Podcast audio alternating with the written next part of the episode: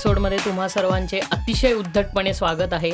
आणि लॉकडाऊन नंतरच्या अशा खूप मोठ्या गॅपनंतर मी परत नवीन एपिसोड करतोय. आणि फॉर्च्युनेटली आता माझे सगळे मित्र जे मुंबईला होते ते इथे परत आलेले आहेत. तर तशीच एक माझी मैत्रीण शर्वरी घोडके. आज आपल्याबरोबर पॉडकास्टमध्ये आहे. ॲज युजल मयूरसुद्धा आहे कारण मयूर वर्क फ्रॉम होम करतो. पण आज सॅटरडे असल्यामुळं त्याला सुट्टी होती. त्यामुळं तो आज आम्ही सॅटरडे नाईट करतो आहे पॉडकास्ट. सो ऐका आणि आनंद घ्या असं मला म्हणावं असं वाटेल. सो शर्वरी तू प्लीज तुझा brief intro they. Okay Darshan. Hello everyone this is Sharvari. मी मुंबईला असते. हा टॉन्ट माझ्यासाठी होता. हो. Thank you so much for that Darshan. आणि काय बोलायचं असतं? ती हँग झाली. एनिवेज तू काय करते ते सांग ना. आणखी काय बोलायचं? असं नाही हो काय? कंटिन्यू तर मी ॲक्च्युली हिंदी टेलिव्हिजन इंडस्ट्रीमध्ये as a associate creative head काम करते. आणि आणि काहीच करत नाही. सध्या लॉकडाऊनमध्ये काहीच शूट चालू नसल्यामुळे मी घरात बसून आता काही नाही करत. विविध विविध उपक्रम राबवते विविध उपक्रम राबवते येस नक्कीच. आर्ट आणि इतर गोष्टी. त्याला चित्रकला असं म्हणतात. ठीक आहे मान्य करू आपण. Very rude but it's okay this is you mister Darshan Pol it's okay okay आणि हे आपलं मयूर तू जरा तुझा ब्रीफ इंट्रो दे. मी मयूर साठे घरी बसून मी खूप काही जास्त नाही करत. वर्क फ्रॉम होम करतो. एक मिनिट हा जोक होता. तू गेम खेळतोस त्याला तू काम कसं म्हणू शकतोस? कारण काय त्याला गेम खेळायचे पैसे मिळतात. तो गेम टेस्टर आहे. हो आणि चांगले गेम्स खेळतो मी. त्याच्याकडे नवीन गेमची सीडी आली की तो चाटून बघतो ती. कारण तो गेम टेस्ट करतो. कोणाबरोबर अडकली मी ते? ऍक्च्युली सीडीजचा जमाना गेला आता मायक्रो एस डी कार्ड चाटावे लागतात. गिळू नको चुकून. The word you are looking for होशील. The word you are looking for is anyway anyways काय? बोल ना पुढे काहीतरी. अच्छा मी कंटिन्यू करतो ना पण तुमचं हू दे म्हणून मी जरा थांबलो तर गेम टेस्टिंग आणि बस अजून काय घरात बसून अजून एक कम्प्युटर आहे माझ्याकडे चांगला खूप पॉवरफुल ज्याच्यावर मी म्युझिक प्रोडक्शनचं काम करतो. आणि तो सारख्याजम सुद्धा नीट बोलत नाही माहितीये का? तो खरंच वाटतं की खरं त्याच्याकडे खूप पॉवरफुल आहे. पॉवरफुल मी स्पेसिफिकेशन सांगतोय ना. Specification is like Pentium core two duo two G B RAM अडे दीडशे जी बी हार्ड डिस्क अडीचशे पण नाही. So this is the most powerful अभिनंदन. अभिनंदन. अभिनंदन. अरे देवा. अभिनंदन में हूँ. अभिनंदन में हूँ. तसं. अभिनंदन लंडन. ओके. अभि लंडन में हूँ. बाद में कॉल करता. हूँ ओके ऐका ना आपण विषयावर जाऊया.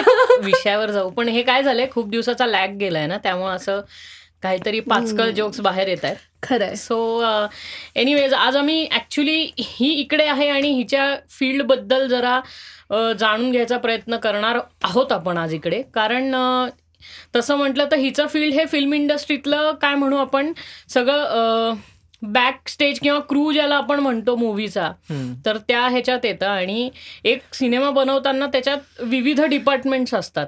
जस्ट एकच हे नसतं. जे आपल्याला स्क्रीनवर दिसतं तो फायनल प्रोडक्ट असतो. जो काय दोन अडीच तासाचा सिनेमा असतो तो तो फायनल प्रोडक्ट असतो.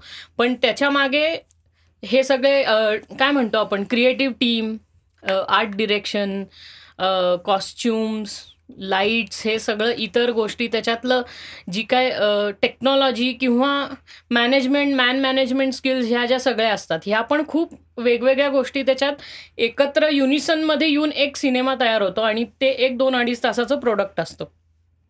तो आपण दरवेळेस बघताना जी लोक जे स्टार्स ॲक्टर्स वगैरे आपण त्यांनाच नेहमी डोक्यावर घेतो आणि तोंडावर पडतो. पण त्याच्यामागे जो क्रू असतो आणि the people who make that possible तर तशीच एक आपल्याकडे व्यक्ती आलेली आहे. तिचं नाव आहे शर्वरी घोडके. धन्यवाद तर शर्वरी तू स्वतः परत इंट्रो दे. ओके. सो इंट्रोपेक्षा आता ती सांगेल की ती ब्रीफली करते काय? म्हणजे आत्ता तिचं प्रोफेशनली ती काय करत होती? खरं सांगायचं तर मूव्हीजशी रिलेटेड माझं काम खूप कमी आहे. मी टेलिव्हिजनमध्ये जास्त काम केलं आहे टेलिव्हिजन मी क्रिएटिव्ह डिरेक्शन डिपार्टमेंटमध्ये येते बेसिकली तर क्रिएटिव्ह डिरेक्शन एक्झॅक्टली काय असतं? ज्या पण जो पण प्रॉडक्ट आपण दाखवणार आहे त्या प्रॉडक्टचं एक क्रिएटिव्हली ॲनालिसिस क्रिएटिव्ह डिरेक्शन करते. म्हणजे डिरेक्टर जो असतो आपला जो ॲक्शन म्हणतो त्याच्या व्यतिरिक्त सुद्धा एक टीम असते. जी टीम बेसिकली सगळ्या गोष्टी डिरेक्टरला आणून देते. सॉर्ट करून. टूल्स प्रोव्हाइड टूल्स प्रोव्हाइड केल्यासारखं एक्झॅक्टली तर. ते काम बेसिकली क्रिएटिव्ह डिरेक्शन करतं. आता मी त्या डिपार्टमेंटमध्ये काम करते. माझं बेसिकली काम आहे की आर्टिस्ट म्हणजे आता कोणते कॅरेक्टर्स या स्टोरीसाठी लागत आहेत त्याची ब्रीफिंग करणं कास्टिंग डिरेक्टरला की मला असे असे कॅरेक्टर्स हवेत मला असे असे कास्ट दे. हे. ब्रीफिंग करणं. सेट डिझाईन कसा असला पाहिजे. ओके. ते आर्ट डिरेक्टरला सांगणं किंवा समजावणं त्या गोष्टी. प्रोव्हाइड होत आहेत का? त्याच्याकडे एक फॉलोअप घेणं त्याच्यात. ते. आणि costumes basically costumes plays very very important role in every product as you know right तर अं, ते कॉस्ट्युम्स डिसाईड करणं हा बेसिकली क्रिएटिव्ह डिरेक्शनचा पार्ट असतो. आणि not just that it is हा सगळा मटेरियलिस्टिक पार्ट झाला. नॉट लिटरली पण तरी हा मटेरियलिस्टिक पार्ट झाला. बेसिक पार्ट कोर पार्ट जो असतो तो स्क्रिप्ट आपली जी असते. स्क्रीन प्ले स्क्रिप्ट या. सगळ्यावर क्रिएटिव्हली वर्क करणं हे क्रिएटिव्ह डिरेक्शनचं बेसिकली काम. ओके म्हणजे एक विजन क्रिएट करणं त्या स्क्रिप्ट करता हां. जनरली क्रिएटिव्ह डिरेक्टर त्या गोष्टी करता एम्प्लॉय केला जातो येस ते त्याचं काम असतं. की त्याचं ते- सिनेमा होईल कसा? कारण काय डिरेक्टरच्या डोळ्यासमोर एक इमेज तयार झाली असते. तर ती इमेज कशी आहे आणि ती एक्झिक्यूट कशी करायची ह्याचं काम क्रिएटिव्ह डिरेक्टर करतो इन शॉर्ट की त्याला एक शॉट इमॅजिन होतं की तो असा अँगल असेल मग तो असा जवळ जाईल. पण त्याच्या अवतीभोवती काय गोष्टी आहेत आणि त्याच्यामुळं त्या काय म्हणतो त्या सीनच्या सर्कमस्टान्सेसवरती त्याचा काय फरक पडतोय. तर हे. सगळं क्रिएटिव्ह डिरेक्टर डिसाईड करतो किंवा ती विजन डिरेक्टरची एक्झिक्यूट करण्याचं काम करतो. सो इन अ नटशेल हे तिचं काम आहे. येस आणि you have been in Mumbai for like two years ना या exact two yes so how did you started doing this म्हणजे या फील्डमध्ये कशी चिकटलीस? अरे लहानपणापासूनच ॲक्च्युली या इंडस्ट्रीचा खूप क्रेज होती मला. पण मला ना काय म्हणतात त्याला असं डिटेलमध्ये माहिती नव्हतं की एक्झॅक्टली कसं काम चालतं. फक्त आपण जसं बेसिक आपण जसं ऑडियन्स म्हणून बघतो तशीच मी पण एक ऑडियन्स होते की बाबा ओके पिक्चर टेलिव्हिजन वा वा वा सिरियल्स पण त्याच्यामागे एक्झॅक्टली काय काम चालतं किंवा काय डिपार्टमेंट्स आहेत हे मला एक मुंबईला गेल्यानंतरच कळलं. त्याच्या आधी मला काहीच नॉलेज नव्हतं की काय असतं कसं असतं. एका मैत्रिणी थ्रू मी गेले मुंबईला तिच्याबरोबर कपडे घेऊन की बाबा हम्म. ती आ- ती आर्टिस्ट आहे म्हणजे ती एक ॲक्टर आहे हम्म. तर तिला फक्त कपडे लागणार होते म्हणून मी ते कपडे घेऊन तिच्या सेटवर गेले होते आणि. तिथेच मग मी असं बघता बघता त्यांना पण नीड होती असिस्टंट डिरेक्टरची. त्यामुळे आय वॉज लाईक की okay I do anything you just tell me मला फक्त शिकायचं तिथे म्हणून मी असिस्टंट डिरेक्टर म्हणून तिथे लागले. आणि विदिन टू मंथ्स वगैरे I became costume assistant director over there. आणि after that after six months वगैरे मी असोसिएट क्रिएटिव्ह हेड झाले. आणि असं सुरू झालं माझं तिथलं. ते associative क्रिए associate associate creative head associate creative head creative हेड्सना assistant नसतात ना म्हणून ते असोसिएट क्रिएटिव्ह असतात बरोबर सो असं ती चिकटली असं तिचं म्हणणं आहे होय नाही म्हणजे दिस इज हाऊ अत्यंत. This is how she went through Yeah. आणि बेसिकली कसं आहे ना मुंबईत तुम्ही काही करत असाल ना तर प्रत्येक गोष्टीला स्ट्रगल आहे हो. म्हणजे. तुम्ही चांगले टेलर जरी असाल तरी सुद्धा त्या गोष्टी करता खूप संघर्ष आहे आणि मुंबईत तुम्ही स्ट्रगलशिवाय काही मिळवू शकत नाही म्हणजे द वन हू स्ट्रगल्स आणि जो स्मार्ट असतो त्याच्या कामाच्या बाबतीत त्याला मुंबई डोक्यावर घेते Yes. आणि असे लोक पुढे जातात. म्हणजे मुंबईचा हा फंडा आहे. किंवा अल्गोरिदम असं म्हणू शकतो. आजच्या भाषेमध्ये की मुंबईचं हे अल्गोरिदम आहे. की तुम्ही ते क्रॅक करू शकला की मग तुम्ही मुंबईत सर्व्हाइव्ह करू शकता. आणि बेसिकली सगळ्या फ्रस्ट्रेशनमध्ये राहून सुद्धा त्याच जागेवरती ते काम करून त्याच्यात आपलं एक्सिलन्स दाखवणं. ह्यालाच मुंबईत स्ट्रगल करून. राहणं. कारण मुंबईत सगळ्यात मेजर गोष्ट आहे मुंबईत राहणं. हा सगळ्यात महत्वाची गोष्ट आहे ती. हो. की तुम्ही सर्व्हाइव्ह करायचं असेल मुंबईत तर तुम्हाला मुंबईत राहायला लागतं. आणि त्या बाबतीत मुंबई इज अ आणि त्यात पुण्यातली मुलगी असेल तर थोडं जास्तच अवघड आहे. कारण- हे असतं थोडं रुथलेस असतं कारण. व्हेरी म्हणजे मच लोक खूप छान आहेत पण ती काय म्हण ती काम करणाऱ्यांची सिटी आहे वर्कहॉलिक तुमचं एथिक पाहिजे की तुम्ही वर्कहॉलिक पाहिजे तर तुमच्या वर्कहॉलिझमला ते खूप अप्रिशिएट करतात. तिथे ज्या माणसाचं सेडेंटरी लाईफस्टाईल आहे ना त्या माणसाचा तिथे ऍक्च्युली काही उपयोग नाहीये हो. आणि ती बेसिकली आपल्या देशाची आर्थिक राजधानी आहे. त्यामुळं त्या सिटीचा स्पीड हा इतर कुठल्याही देशातल्या सिटीला मॅच नाही होत इतकी हो. ती फास्ट आहे सो तुझा स्ट्रगल डे कसा होता म्हणजे the the way you went through तुला एक खरं सांगू का? या फील्डमध्ये काम करणं म्हणजे तुमचा एव्हरी डे स्ट्रगल असतो. हे तर तुम्हाला म्हणजे सगळ्यांनाच ॲक्च्युली माहिती आहे ही गोष्ट की आपण रोजच्या रोज स्ट्रगल करत असतो जेव्हा आपण मी तुम्हाला सांगते ना आपण एका टॉप पोझिशनला पोचल्यानंतरही तुमचा स्ट्रगल संपत नाही. त्यामुळे तू जर मला विचारलंस तर yes after two years I am still struggling कारण की कसं आहे ना एकतर सिक्युरिटी नाही आहे तुम्ही कितीही म्हणा काहीही म्हणा तुम्हाला तिथे सिक्युरिटी नाही आहे ठीक आहे. आणि दुसरी गोष्ट म्हणजे security in the sense job security job security yes exactly आणि ह्युमिलिएशन खूप आहे रे. हो ह्युमिलिएशन खूप आहे. म्हणजे. तुम्हाला एकतर मेंटली पण खूप स्ट्रॉंग राहायला लागतं. तुमच्यात टॅलेंट आहे ना टॅलेंट आहे व्हेरी नाईस. तुम्ही अर्धी जर्नी तिथे तुमची सक्सेसफुल झालेली आहे. पण त्याच्यानंतर तुमचा मेंटल हेल्थ तुमची खूप स्ट्रॉंग पाहिजे तिथे काम करायचं म्हणजे. अत्यंत स्ट्रॉंग. म्हणजे तुम्ही तुमच्यात एकतर खूप जास्त पेशन्स पाहिजेत की बाबा नाही मी सारखी काय म्हणतात त्याला की मी मला जमत नाहीये मला जमत नाहीये मला कोणी सक्सेस सक्सेस टुवर्ड्स सक्सेस मी जात नाहीये पण त्याच्यासाठी तुम्हाला पेशन्स पाहिजे कारण. ही इंडस्ट्री अशी आहे ना की दे नीड पेशन्स म्हणजे जोपर्यंत तुम्ही तो पेशन्स दाखवत नाही ना तोपर्यंत तुम्ही एक ती. पोझिशन नाही घेऊ शकत. त्यामुळे इट्स लाईक की आणि तुला सांगते मी हा पेशन्स येत नाही बरोबर हा त्यामुळे. स्ट्रगल. चालूच राहतो स्वतः बरोबर. बाकीच्यांबरोबरपेक्षा स्वतः बरोबर आतल्या आत तो स्ट्रगल चालूच असतो आपला हो पण मी मुंबईच्या बाबतीत हे ऑब्झर्व केलंय की लोक बदलतात. मुंबईत जाऊन त्यांना ऍक्च्युली लाईफ काय हे कळतं. की आपण नाही नाही तसं बदलतात नाही. बदलतात इन द सेन्स की. काय एक त्याला ऑर्गनाय आयुष्याला एक ऑर्गनायझेशन येतं. करेक्ट मुंबईत तुम्ही राहत असाल तर. कारण काय बेसिकली सगळं लोकलच्या टाइमवरती चालणारी मुंबई आहे. एक शिस्त लागते म्हणू शिस्त लागते. पंक्च्युअल होतो माणूस. खूप. आणि मग त्याला पुणेकरांचा राग यायला लागतो. कारण पुणेकर are known to be punctual very punctual very much absolutely punctual म्हणजे त्यांना म्हणजे पुणेकरांना वेळ द्यायची असेल तर आपल्याला म्हणजे फॉर मायाकरताही ते तितकंच खरं आहे. की पुणेकरांना वेळ द्यायची असेल की तुम्हाला पाचला यायचं असेल तर त्यांना बरोबर सांगायचं मला साडेतीनलाच जमणार आहे. की ते पाचला सुरू होऊ शकतं का? येस बट मुंबईत तसं होत नाही. मुंबई ही अख्खी लोकलच्या टायमिंग्सवर चालते. त्यामुळे everyone is very punctual very humble warm असतात वेलकमिंग असतात. तिथे पाच एकोणपन्नास पण पाच एकोणपन्नासच आहेत. बरोबर आहे. आणि दुसरी गोष्ट म्हणजे मुंबईतलं एकंदरीत हेहून माणूस ब्लंट होतो किंवा माणूस नाही म्हणायला शिकतो.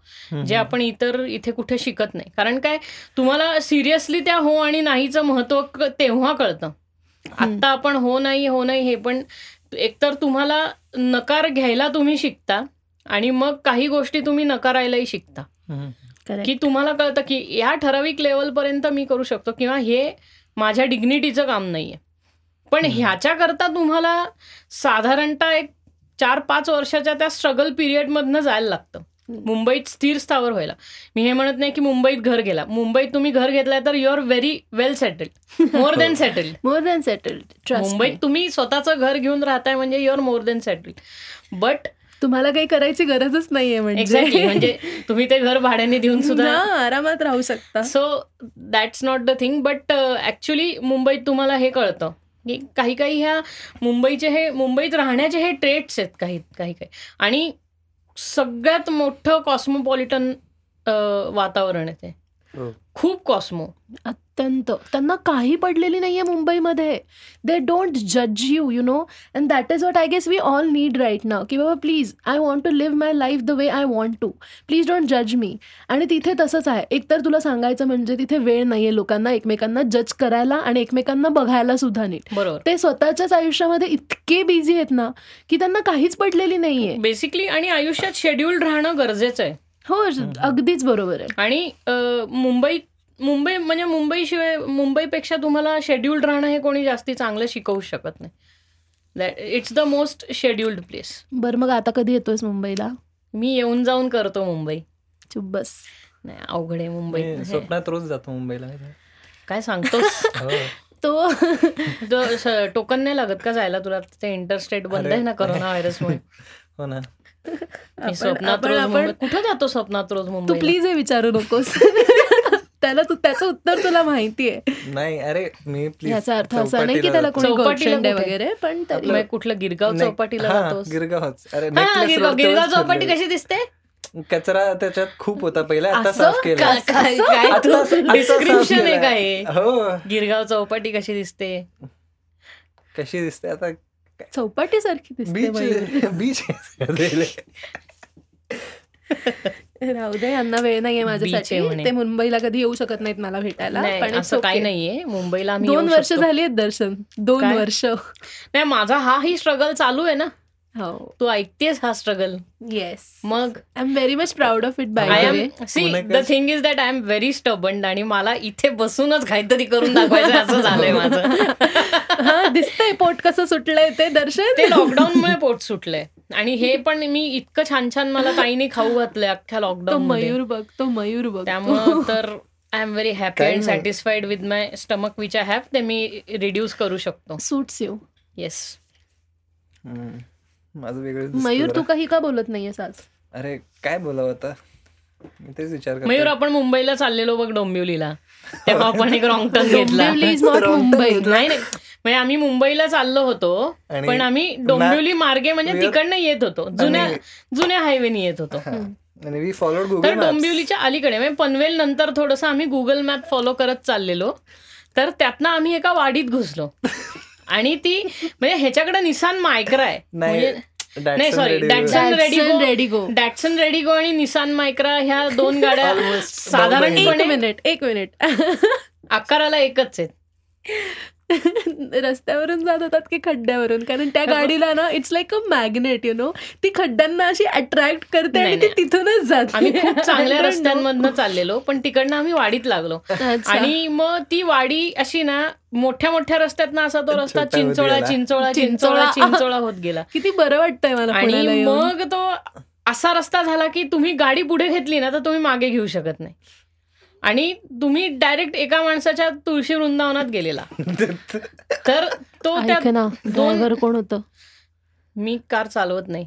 एक्झॅक्टली मयूर होता. पण आम्हाला Google सगळं Maps. अगं गुगल मॅप्सच्या थ्रू आम्ही आणि आम्हाला कळालं की नाही गुगल मॅप्सनी गंडवलंय आणि त्याचं ओरिएंटेशन गणलंय म्हणून आम्ही अरे रिव्हर्स ती बाई. कधी कधी डोक्यावर पडल्यासारखीच वागते. ती तुला कुठेतरी वेगळीच कडे घेऊन जाईल कधी कधी होतं असं पण नंतर आम्ही ठिकाणावर आलो ना पण किस्सा हा झाला की ते ना?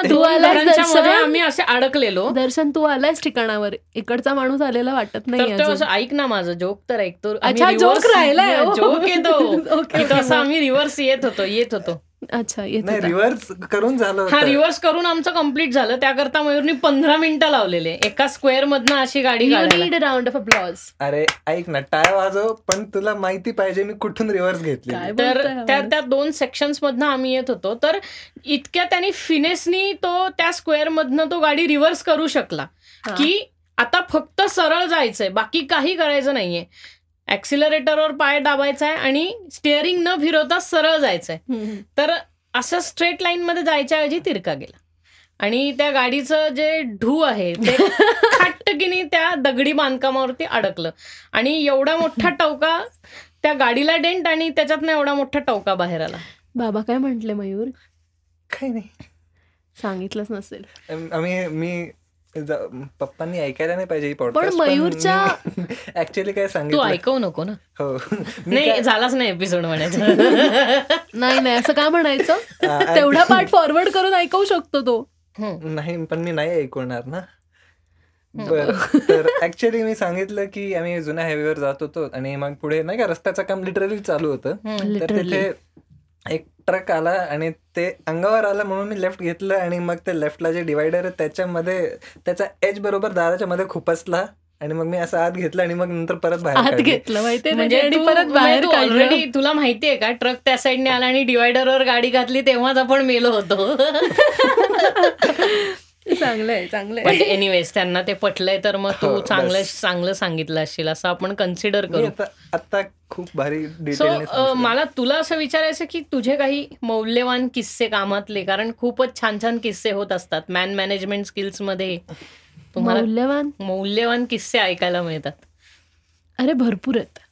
भरपूर आहेत. चार सांगू शकते तू तेवढा वेळ आहे आपल्याकडे. एकतर सगळ्यात पहिले म्हणजे अं, मी फिल्म सिटीमध्ये शूट करत होते एका हिंदी सिरियलसाठी आणि एक दिवशी आमचं आमचा ना आमचा सेट असा एकदम टेकडीच्या एंडला होता. म्हणजे आमच्या पुढे कोणता सेट नव्हता. आणि तिथे जंगल सुरू व्हायचं. एक दिवशी सकाळी सातची शिफ्ट होती. आम्ही सगळेजण गेलो. ब्रेकफास्ट वगैरे मिळाला होता आम्हाला चांगला तिथे. ब्रेकफास्ट वगैरे करतोय आणि अचानक आम्ही किंचाळण्याचा आवाज ऐकला. म्हणजे किंकाळ्या कोण मारते म्हणजे काही कळत नव्हतं आम्हाला काय झालं म्हणून आम्ही एकदम गेटपाशी येऊन बघितलं तर एक हरिण. एक हरिण आमच्या सेटवर घुसलं होतं. अरे वा.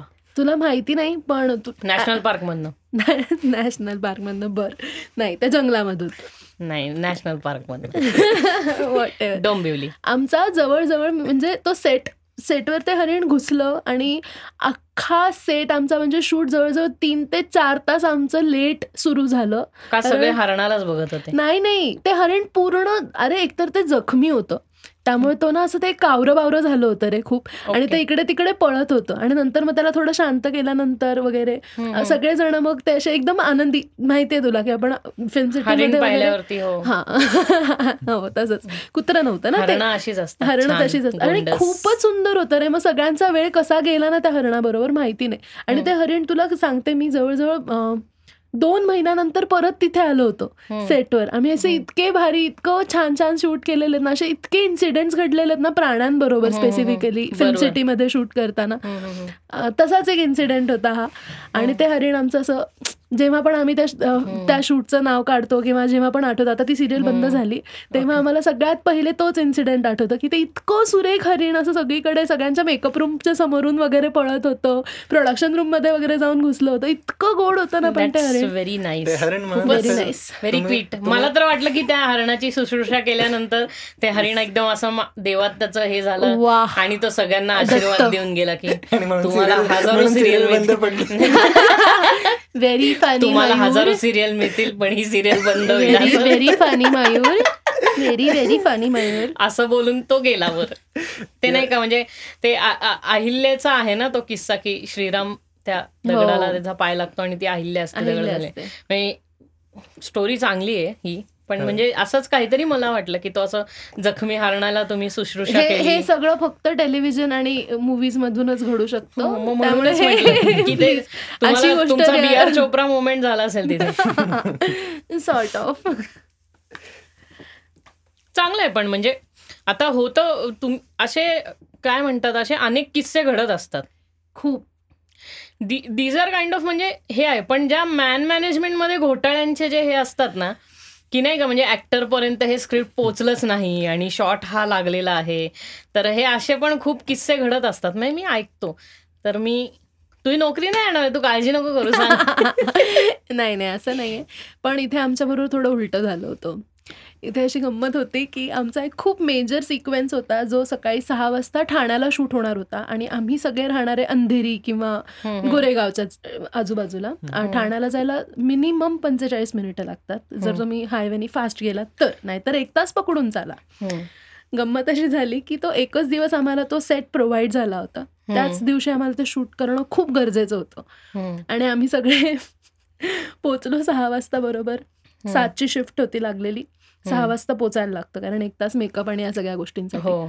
सहा वाजता सगळे आलो आणि आमचा एक आर्टिस्ट लीड ऍक्टर म्हणजे ज्याच्यासाठी ते शूट खरं तर खूप महत्वाचं होतं ज्याचं शूट सगळ्यात जास्त होतं तिथे तो माणूस पोचला नाही सहा वाजता. व्हेरी गुड त्यामुळे आम्ही सगळे टेन्शनमध्ये आलो.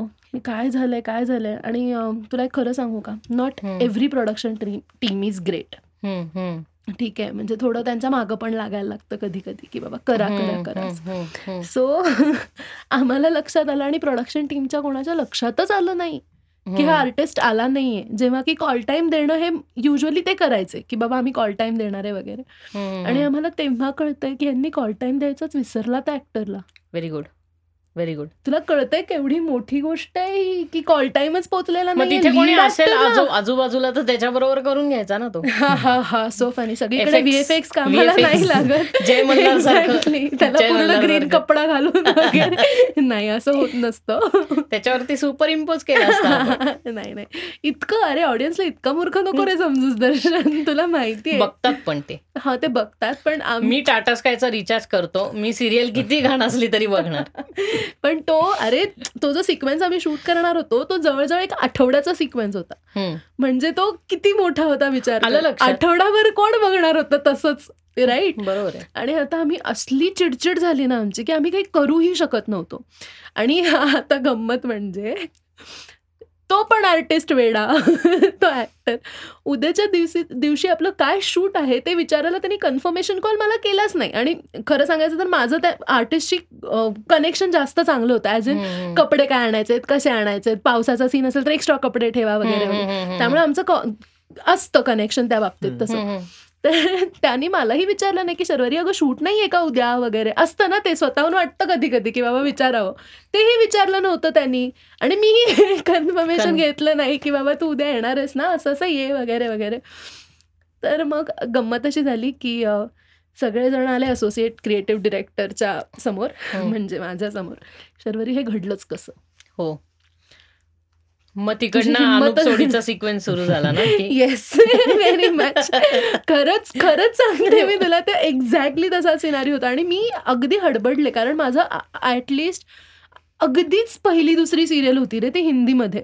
मराठीमधलं काम खूप वेगळं होतं आणि हिंदीमध्ये काम खूप वेगळ्या प्रकारे चालतं.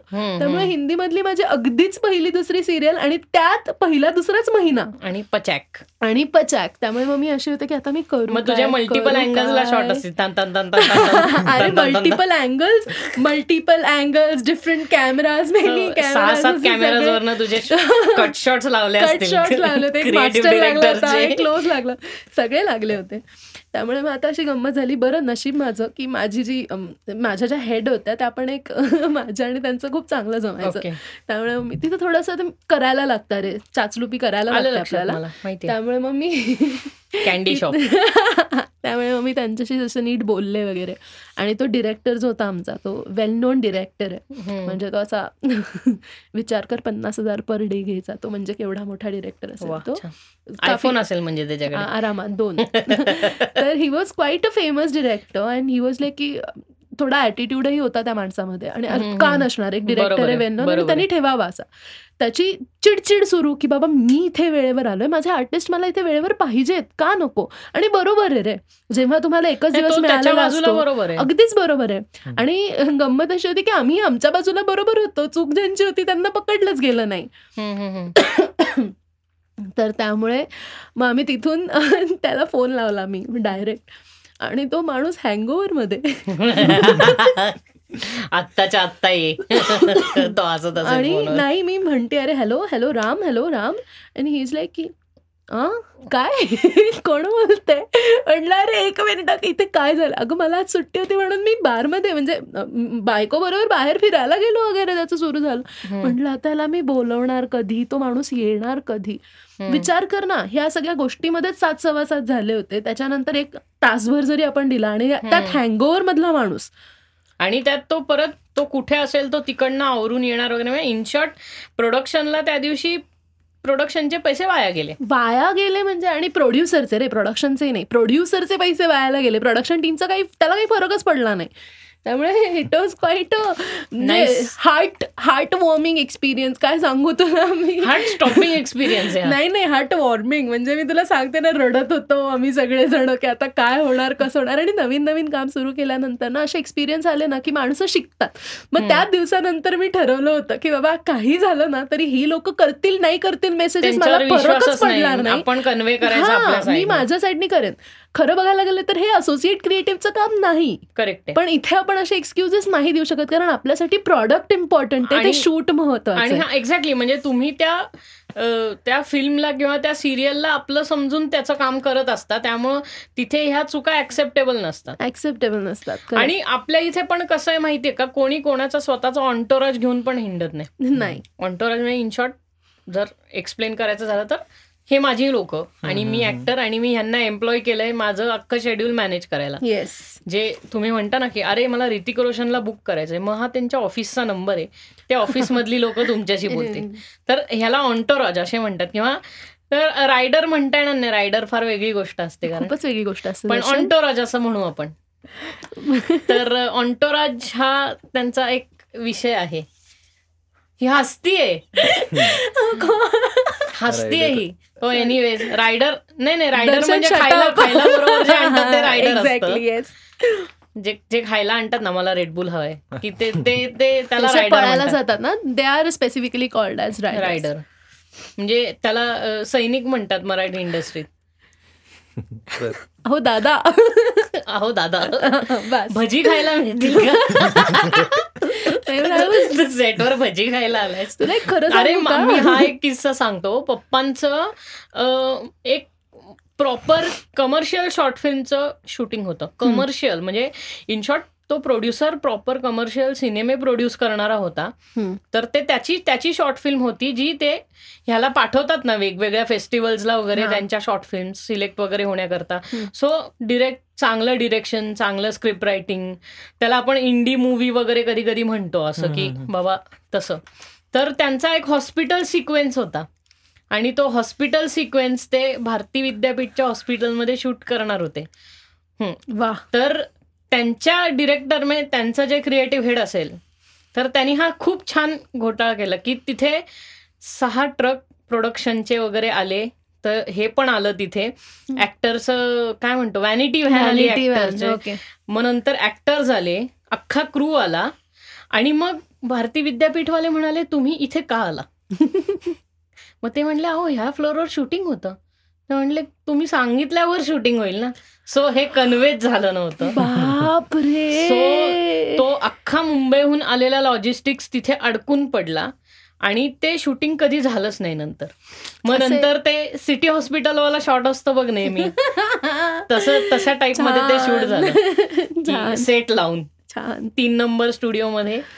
छान. म्हणजे त्यांना हॉस्पिटल बिस्पिटल जे सपोर्टिंग कॅरेक्टर नर्सेस वगैरे ते करणार होते ते. किंवा ते आजूबाजूला आजूबाजूला नुसते ते पेशंट म्हणून जे पेड ऍक्टर्स असतात की. त्यांचं फक्त असं डोक्याला हात लावून ते बसतात असे अख्ख्या सीन भर कॉरिडोरमध्ये किंवा काही धावपळ कर्ज रक्ताची गरज आहे वगैरे असं करणारे प्रोड्युसर्सचं नुकसान झालेलं आहे हे. सगळे लोक म्हणजे एक ते ट्रक त्याच्याबरोबर आलेला ते लाइट लावणारे सगळे क्रू त्यांचा नंतर हे जिमी डॉली वगैरे हे करणारी लोक.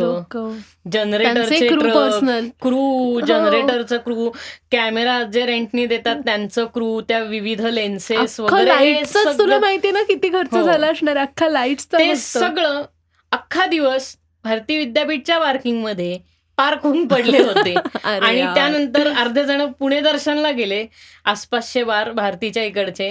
आणि ते झाल्यानंतर संध्याकाळी सगळे घरी गेले शिफ्ट संपवून. कारण बारा तास तर संपवायला लागणार ना. शूट झालं नाही तरी. त्यामुळं बारा तासाची शिफ्ट त्यांनी एन्जॉय केली त्यांची. छान. हे पण तुला एक इंटरेस्टिंग गोष्ट सांगू. हे जे शूट्स आणि या सगळ्या गोष्टी आहेत ना त्याच्यात सगळ्यात जास्त लक्षात राहणारी गोष्ट काय असते माहितीये का? नाही. तिथलं खाणं.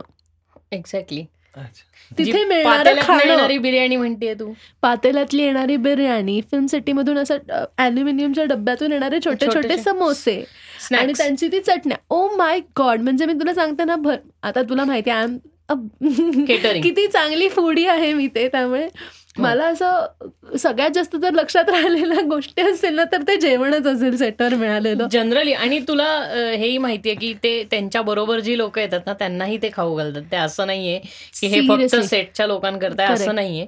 तिथं येणारा प्रत्येक माणूस असेल ना तो ते खातो आणि ते अन्न कधीच वाया जात नाही. कधीच वाया जात मी नाही हे असं खरं. म्हणजे मी पण पप्पांबरोबर दोन तीन वेळा शूटिंग बघायला गेलोय आणि मी कधीच ते अन्न वाया गेलेलं पाहिलं नाही. म्हणजे ते उरलं असेल ना तर लोक लिटरली डब्यात भरून घेऊन जातात. पण सगळं संपतं.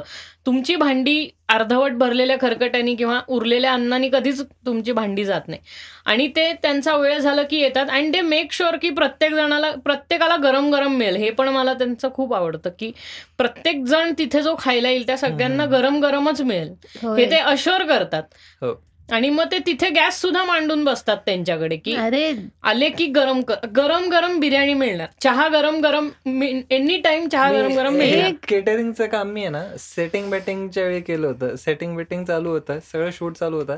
मी फक्त सांग तरी सेटिंग बेटिंग काय आहे? अरे वेब सिरीज आहे मराठी. अच्छा. हा.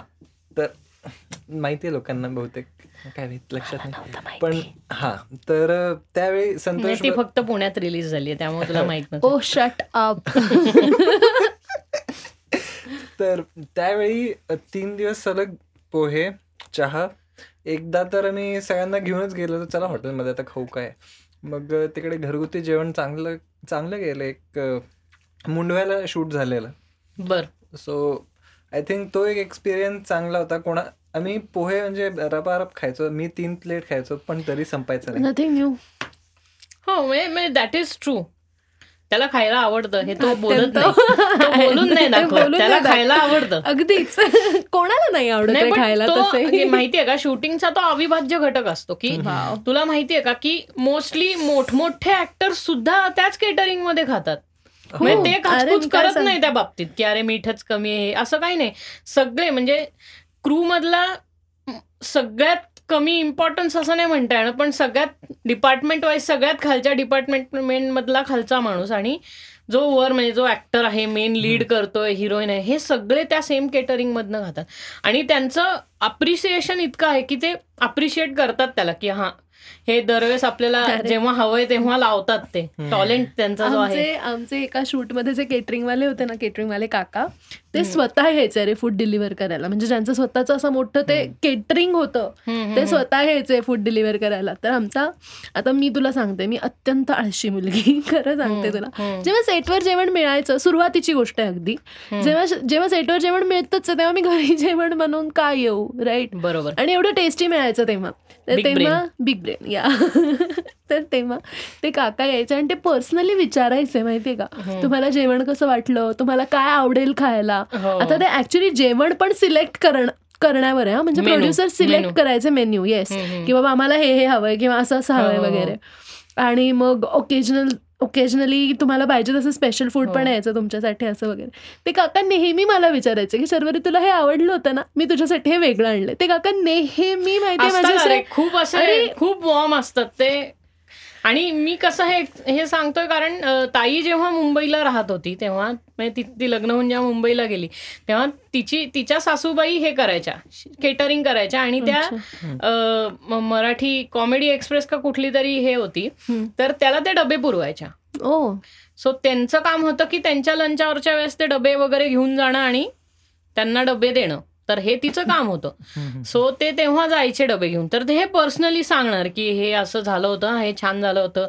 किंवा ते ऍक्टर्स त्या डब्याची वाट बघायचे की यार थोडासा होऊ दे उशीर पण यार ते डबे भारी असं. मग त्यामुळं ते लक्षात राहतं की तो एक हे असतो काय म्हणतो आपण अटॅचमेंट झाली असते त्या फूडशी आणि लोक वाट बघत असतात की आज मेनूत काय असणार आहे. किंवा मी एका मी स्वतः एका ह्याच्यात जेव्हा काम केलं होतं लहान असताना child actor prodigy child prodigy होतो ना तेव्हा लहानपणी चाइल्ड prodigy. तर तेव्हा मी by the way you are a super actor न- काय त्याला म्हणतो? नसते उद्योग नावाचा हे होती. सिरियल टेलिव्हिजन सिरियल होती. तर त्या सिरियलमध्ये मी काम केलं होतं. सो देर वॉज लाईक की ते असे लिहून ठेवायचे बोर्डवरती की आमचा छोटा दर्शन. येस छोटा दर्शन. तुम्ही मला बघू शकता तुम्हाला कुठेही सिरियल सापडली तर. आणि तुम्ही मला टॅग करा त्याच्यात स्क्रीनशॉट करून. येस मला हा दिसला. Okay Darshan? बट मी सांगतो की मस्त होतं खाणं. बस. ते सगळं जाऊ दे खाणं मस्त. खाणं अरे लहान मुलांना. अजून काय पाहिजे? वेळच्या अरे तुम्हाला फुकट आईस्क्रीम मिळत असेल तर कोण नाही जाणार रे? देवा. अरे. काय सांगू तुला मी? आणि ते असं बफ बफे सारखं मांडतात छान. यायचं Yes. आपण आपलं घ्यायचं खायचं self service self service self service शादीवाली feeling येतं एकदम. एकदमच. ए पण मजा आहे रेस म्हणजे शूटिंगचं आयुष्यच खूप वेगळं आहे. तुला शूटिंग करताना कंटिन्यू सेटवर राहावं लागतं म्हणजे? हो मला राहावं लागतं. माझी मॅम म्हणजे माझा हेड नसला तरी चालतो कारण मल्टिपल मल्टिपल प्रोजेक्ट्सवर so- मग तू जेव्हा तुला सेटवर राहावं लागतं मग तू काय करते? म्हणजे तंबू घेऊन जाते? नाही. मी डिरेक्टरच्या शेजारी चेअर घेऊन बसते आणि मी फ्रेम बघते. की बाबा कुठे काही कमी आहे का? ज्या गोष्टी ठरवल्या होत्या त्या प्रकारे घडतायत का? कारण ॲज यू नो करायला लागतं म्हणजे. आज जे मी शूट करते ते प्लॅनिंग क्रिएटिव्हच्या डोक्यामध्ये दोन तीन दिवस आधीच झालेलं असतं. करेक्ट त्यामुळे मग त्या गोष्टी तशाच्या तशा प्रकारेच घडतायत ना. ह्याचा फॉलोअप घेणं अत्यंत गरजेचं असतं आणि ते तुला प्रत्येक स्टेजवरती फॉलोअप घ्यायला लागत असणार कारण. म्हणजे रायटिंगपासून तो एपिसोड लिहून आलाय की नाही इथपासून काम आहे. तुला मी सांगते इतक्यांदा असं घडलेलं आहे ना की आमच्याकडे रायटर्सनी स्क्रिप्टच पाठवलेली नाहीये आणि आज. आमचं शूट आहे. आम्ही कित्येकदा असं केलेलं आहे की आमच्या स्क्रीन प्लेला बघून असं आता सीन लागलाय लाइटिंग रेडी आहे आता ऍक्टर्सना बोलवण्याची वेळ आलेली आहे. आम्ही त्यांना म्हणजे लिटरली मी हे केलेलं की मी पळत पळत जाऊन अशी मेकअप रूमच्या तिथे बाहेर जाऊन ऐक तुझा असा असा डायलॉग आहे तुला हे बोलायचंय. स्वतःच डायलॉग्स लिहून दिलेले. आहेत. इम्प्रोव्हायझेशन इम्प्रोव्हायझेशन आमचे. एक्झॅक्टली नाही. म्हणजे तुम्ही इम्प्रोव्हाइज केलं. कारण लिहून आलंच नाही. लिहून आलंच नाही वेळेवर.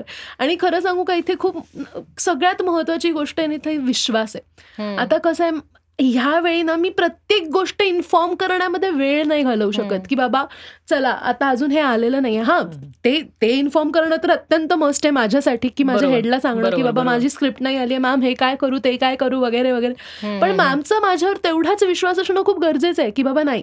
शर्वरी तिथे जे करेल ते बरोबर करेल कारण सेट हँडल करणारी मी असते ना तिथे. करेक्ट हो. करेक्ट त्यामुळे तिथे मग स्क्रिप्ट ऐन वेळी पण आम्ही अशा स्क्रीन प्ले वरून लिहून वगैरे पाठवलेल्या आहेत आणि ऍक्टर्सना ऐन वेळी सांगितलेलं आहे की बाबा ऍक्शन म्हटल्यानंतर ऐक तो आता हे डायलॉग म्हण. आणि या म्हणजे ती गोष्टी काय घडणार आहे त्या सिच्युएशननुसार सगळं लिहून बिहून त्यांना एक हा आणि या गोष्टी असिस्टंट डिरेक्टर्सला नाही सांगू शकत. कारण असिस्टंट डिरेक्टर्सला तेवढंच माहिती आहे जेवढं आम्ही त्यांना सांगितलेलं आहे. की ह्याच्या पुढे काय होणार आहे ह्याच्या नंतर काय होणार आहे ती जी लिंक आहे ती आमच्या डोक्यात आहे. Because we are we are playing with the screen play and the script so. It's like की आम्ही तेवढा वेळ नाही ते बिचारे लोक. खूप त्रास झालेला असतो लोकांना पण काय कधी कधी ह्या गोष्टी करायला लागतात. मग असे कुठले डिपार्टमेंट्स असतात की ते जनरली सेटवर नसतात? पण. प्रोडक्शनमध्ये पण एडिटिंग डिपार्टमेंट सोडून. पोस्ट प्रोडक्शन म्हणू शकतोस तू त्यांना. बेसिकली आपण ना प्री प्रोडक्शन प्रोडक्शन आणि. पोस्ट प्रोडक्शन असे डिपार्टमेंट्स कोणत्याही शूटिंगचे असतात. शूटिंगचे म्हणजे कोणत्याही प्रोजेक्टचे असतात actually basically shooting is a production process बरोबर. सो प्री प्रोडक्शन वाली लोक मोस्टली सेटवर नसतात आणि पोस्ट प्रोडक्शन वाली लोक सेटवर नसतात मोस्टली. बाकीचे सगळ्या लोकांना तिथे एक्झॅक्टली. प्रोडक्शन वाले तिथे असतातच सेटवर I. Understand that but barring that there are some parts of the production which are actually not on the set itself. कुठेतरी स्टोरी बोर्डिंग करणारे वगैरे. ते प्री प्रोडक्शनमध्ये येतं बाळा. म्हणजे ते ते. सगळं जे असतं हो ना ठीक आहे तू म्हणू शकते एवढं काय sorry am a production noob okay तू माझ्यापेक्षा पण. वाव माझ्यापासून माहितीये का? हे हे असं खूप दिवस केली नाही ना पॉडकास्ट की हे होतं. सॉरी तू माझ्यापेक्षा. मग तू मम्मी! बस. तर हे सगळं प्री प्रोडक्शनमध्ये आता टेलिव्हिजन सिरियलचा जेव्हा तू विचार करशील ना तेव्हा आता ही सगळी लोक ना प्रोडक्शन ऑफिसेस मध्ये बसलेली असतात. म्हणजे तुमचं भरपूरदा असं रायटर्स वगैरे येतात की बाबा मी जसं लिहिलंय तसंच शूट होतंय की नाही किंवा चॅनलवाली लोक येतात चेक खूपदा. हा की चेक करायला की बाबा बरोबर चाललंय ना एस एन पीस तर फॉलो फॉलो करतायत ना वगैरे वगैरे. ह्या सगळ्या गोष्टींसाठी असतात पण आहे म्हणजे आहे. उठणं आहे. येस प्रोडक्शन वाले जनरली सगळे सेटवर असतातच सगळे डिपार्टमेंट सेटवर कुठे असतात. असतात ते विचारू नको सेटवर असतात हे महत्वाचं आहे. सेट मोड सेट सव्वाशे एकरमध्ये असेल तर तिथे सगळे आहे ते समजून घ्यायचं. पण खूपदा असं अरे काय आहे ना प्रोडक्शन वाल्या लोकांना खूप कामं करायला लागतात रे. आता जर तू आउटडोर शूट करत असशील कुठेतरी तर खूप डिस्टर्बन्स असतो. ऍक्टर्सचे फेमस फेमस काय म्हणतात जे. खूप फेमस ऍक्टर्स आहेत त्यांचे फॅन्स वगैरे येऊन खूप हो, हे हो, हो. करतात कल्ला करतात. मग ते सगळं सांभाळण्यासाठी प्रोडक्शनचीच लोक जातात. हो. त्यामुळे not necessarily they know everything what is going on but Crowd they have control to पण कंट्रोल त्यांनाच करायला लागतं सगळं. येस त्यामुळे खूप म्हणजे बऱ्याचशा गोष्टी पडतात. भरपूर क्रू लागतो. खूप म्हणजे थोडक्यात. तुझा एक्स तुझा जो काही तू काम केलंय त्याच्यासाठी एक्सपिरियन्स प्रत्येक गोष्टीत तुला आहे म्हणून ते हे झालं. म्हणजे जे script screen screen play improvisation आहे ऍट द पॉइंट येस पण माझं म्हणणं काय शेवटी आत्ता जे लोक ह्या फील्डमध्ये आहेत स्ट्रगल करतायत किंवा जे सुरुवात करतायत. त्यांना ही गोष्ट करणं किती गरजेचं आहे? म्हणजे प्रत्येक गोष्ट आता तुला तू जसं म्हटली मयूर तुला पॅशन आहे ना? हो. मग बस. आणि. माहितीये का? तुझा एम तो पाहिजे माहितीये का? की सुरुवात बऱ्याच वेळेला लोक असं करतात की त्यांना क्रिएटिव्ह प्रोड्युसर व्हायचंय म्हणून ते मुंबईत जात नाही ते ऍक्टर बनायला जातात. हो. आणि पण मग तुला एक गोष्ट माहितीये का दर्शन? आता तू क्रिएटिव्ह प्रोड्युसर्स म्हटला एक्झाम्पल दिलंस म्हणून मी तुला सांगते. बऱ्याचशा लोकांना ज्यांना या फील्डबद्दल अट्रॅक्शन आहे किंवा असं म्हणतात ना लोक की मला काहीतरी करून फिल्म इंडस्ट्रीमध्ये काम करायचं त्यांना बेसिकली ती सगळी लोक माझ्यासारखी असतात असं मला वाटतं. त्यांना नॉलेजच नसतं की एक्झॅक्टली काम कसं चालतंय. हो. किंवा त्याच्या एखाद्या ऍक्टर्सना बघणं म्हणजे काम नाहीये. खरं तर ऍक्टर लोक फक्त ते तुम्हाला देतायत गोष्टी ज्या मागं घडलेल्या आहेत आणि they are doing. They are just doing what they are instructed to they are instructed to पण ते इन्स्ट्रक्शन जे आहे ना ते जे काम आहे ना ते खरं काम आहे मी. असं अजिबात म्हणणार नाही की ऍक्टर लोक काम नाही करत त्यांच्यामध्ये पण भरपूर टॅलेंट असतं निषेध. पण खूपदा. नाही नाही असं नाहीये त्यांचं अरे खूपदा ऍक्टर्स पण आम्हाला असं काय म्हणतात त्याला इन्स्ट्रक्ट. करतात किंवा इनपुट्स देतात एक्झॅक्टली सजेस्ट करतात की शर्वरी आता ॲज आय एम माझा तिथे जो पोस्ट आहे त्याच्यामध्ये मी स्क्रीन प्ले आणि या सगळ्या गोष्टींवर काम करते स्क्रिप्टवर काम करते आता काही काही ऍक्टर्सना त्या गोष्टी खटकतात की शर्वरी इथे हे लिहिण्याच्या ऐवजी हे लिहू शकतो का आपण हे म्हणू. शकतो का आपण Right, मग त्या. गोष्टी सुद्धा हे इनपुट्स खूप महत्त्वाचे ठरतात टू. ग्रो बरोबर बरोबर तर त्यामुळे मग त्यांचंही तेवढंच इनपुट खूप महत्वाचं आहे रे जसं की स्क्रीन रायटर्सचं आहे स्क्रीन प्ले. रायटर्सचं आहे स्क्रिप्ट. रायटर्सचं आहे तसंच. त्यामुळे इट्स लाईक बरं आता एवढं सगळं झालंय अ, तुझ्या कामात नाही ना मला एकच अशी मला वाटतं एक टॉपिक मी असं निवडतोय जे तू थोडंसं एलॅबोरेट करावं. दॅट इज स्क्रीन डिटेलिंग किंवा फ्रेम डिटेलिंग जे आपण म्हणतो. आपण फ्रेम स्टोरी बोर्डिंग करतो कॅरेक्टर कुठल्या अँगलला पाहिजे कॅमेरात कसा पाहिजे हे बरोबर आहे. हां. पण डिटेलिंग केवढी महत्वाची आहे एका फ्रेममध्ये बॅकग्राऊंडमध्ये काय काय असायला हवं according to story according to director's vision सगळ्यात महत्वाची गोष्ट एखाद्या फ्रेममध्ये. ही सब्जेक्टच्या मागे लावलेली गोष्ट आहे. हां. म्हणजे जसं तुम्हाला विचारलंस की एक फ्रेम जेव्हा आपण बघतो तेव्हा त्याच्यामध्ये तीन गोष्टी असतात. एक. फोरग्राऊंड असतं एक बॅकग्राऊंड असतं आणि एक सब्जेक्ट असतो. म्हणजे एक. ऍक्च्युअल आर्टिस्ट जिथे उभा राहिलाय तो. ठीक आहे? अख्खी फ्रेम जी असते ना ती डिस्क्राईब करते की एक्झॅक्टली तुम्ही त्या फ्रेम मधून काय लोकांना दाखवणार आहात. ओके हम्म, हम्म, हम्म. कळलं? Right, right. हां. तुम्हाला एक्झॅक्टली लोकांना काय दर्शवायचंय काय पोर्ट्रे करायचंय तुमच्या फ्रेम मधून ते. त्यामुळे everything which comes in a frame ना मॅटर्स अ लॉट ओके मग आता तुझी एकतर सगळ्यात महत्वाची गोष्ट की तुला त्या मोटिव्ह काय आहे त्या फ्रेमचा? हे सगळ्यात महत्वाचं ठरतं. की बाबा या फ्रेममधून मला नक्की दाखवायचंय काय? कुठे घडतीये ही? चल ठीक आहे. आपण आता एखादं म्हटलं की मोठी टेलिव्हिजन मोठा मोठा सेट लागलेला आहे. तिथे फक्त छोट्या छोट्या प्रॉपर्टीज लावून आपल्याला ते सेट करायला लागतं. ते. उभं करायला लागतं की मला नव्वद सालचं नव्वद दशकातलं शूट होतंय. तर तशा प्रकारेच त्या प्रॉपर्टीज लावून ते नव्वद दशकातलं शूट चालू आहे. तो पिरियड ड्रामा आहे. हे पोर्ट्रे करतो आपण. खरं बघायला गेलं तर करेक्ट त्याशिवाय तू डिफरन्स कसा करशील? की. कुठे घडतंय? हे विसाव्या दशकात घडतंय एकविसाव्या दशकात घडतंय की सतराव्या शतकात घडतंय की एकोणीसाव्या दशकात घडतंय? करेक्ट. करेक्ट. तर हे तेवढं महत्वाचं आहे. Okay it is very much needed आणि तुला एक खरं सांगते मी स्टोरी बोर्डिंग आणि या सगळ्या गोष्टी मूव्हीजमध्ये घडतात. टेलिव्हिजनमध्ये ह्या गोष्टी घडायला वेळच मिळत नाही. नाही आणि बेसिकली कसं असतं ना आपल्या सिरियल्स ज्या आहेत these are not the kind of serials ज्या आपण बाहेर देशात बघतो. बाहेर देशातल्या सिरियल्स ह्या खूप कॉम्पॅक्ट असतात की मॅक्स टू मॅक्स तीस episodes. This is the highest अर्ध्या तासाचे तीस एपिसोड्स कारण काय तिकडच्या ऑडियन्सचा रिटेन्शन स्पॅनच नाहीये तेवढा हो. आणि तू तू जर ज्या फेमस म्हणशील सिटकॉम्स ज्याला आपण म्हणतो म्हणजे सिटकॉम किंवा. रॉमकॉम्स ज्या. आहेत दहा दहा सीझन म्हणजे फ्रेंड्स घे हवाय मेट्युअर मदर घे किंवा बिग बँग घे. थिअरी घे नाही नाही बिग बँग थिअरी घे these are all short live these are all short live yes म्हणजे ते थिएटर परफॉर्मन्स केल्यासारखंच अख्खं रिहर्स करतात बसतात आणि तसंच शूट करतात जिथे मल्टिपल शॉट्स लावलेले असतात. म्हणजे these things are short with live audience म्हणजे तू फ्रेंड्स जर पाहिलं असेल तर friends short in front of live audience just like S N L वगैरे कसं असतं. पण एस एन एल हा एक वेगळा हे झाला talk show talk show type किंवा. तसं झालं. बट हे अख्खे स्किट जे असतात फ्रेंड्स म्हण हे लाईव्ह शूट करतात. आणि त्यांच्याकडे वेगवेगळे सीन्स तयार असतात त्याच्याकरता. म्हणून ते कट्टू आणि इथे हे बॅकस्टेज कर म्हणजे हे जी क्रू असते ह्यांचा इनपुट खूप जास्त लागतो. कारण काय इथे ना रिटेक पण नाही होऊ शकत. दिस इज लाईव्ह आठ वाजता लाईव्ह जाणार आहे म्हणजे आठला लाईव्ह जाते ती सिरियल नाटकाचा प्रयोग असतो ना. ते तसंच आहे. तसेच करतात ते. ते तसंच शूट करतात. पण आणि वेगळ्या लेवलवर वेगळ्या लेवलवर लेवलवर असतं. हा. हम्म, हम्म. करेक्ट कारण काय हे स्विच झालेलं तर ऑडियन्सला कळणार नाही ना. तिथे कंट्रोल रूममध्ये जे हे बसलेले असतात डिरेक्टर्स बसलेले असतात किंवा ती लोक लिव्हर्स स्विच करून ऍक्च्युली स्विच करतात तुमच्या Yes. आणि ते रिअल टाइम ब्रॉडकास्ट चेंज होतं सो आणि दुसरी गोष्ट म्हणजे तुम्ही नार्कोज वगैरे हे बघतात तर these are very well scripted cinematically made serial आहेत त्या. राईट. राईट त्या सिनेमे म्हणून अ, हा आपलं सेक्रेड गेम्स वगैरे हे ह्या कॉम्पॅक्ट होत्या सिनेमॅटिकली शॉर्ट होत्या.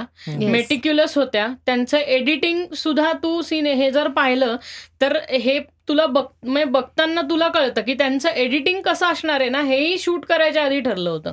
म्हणजे असं असं लिहिलं गेलंय ते.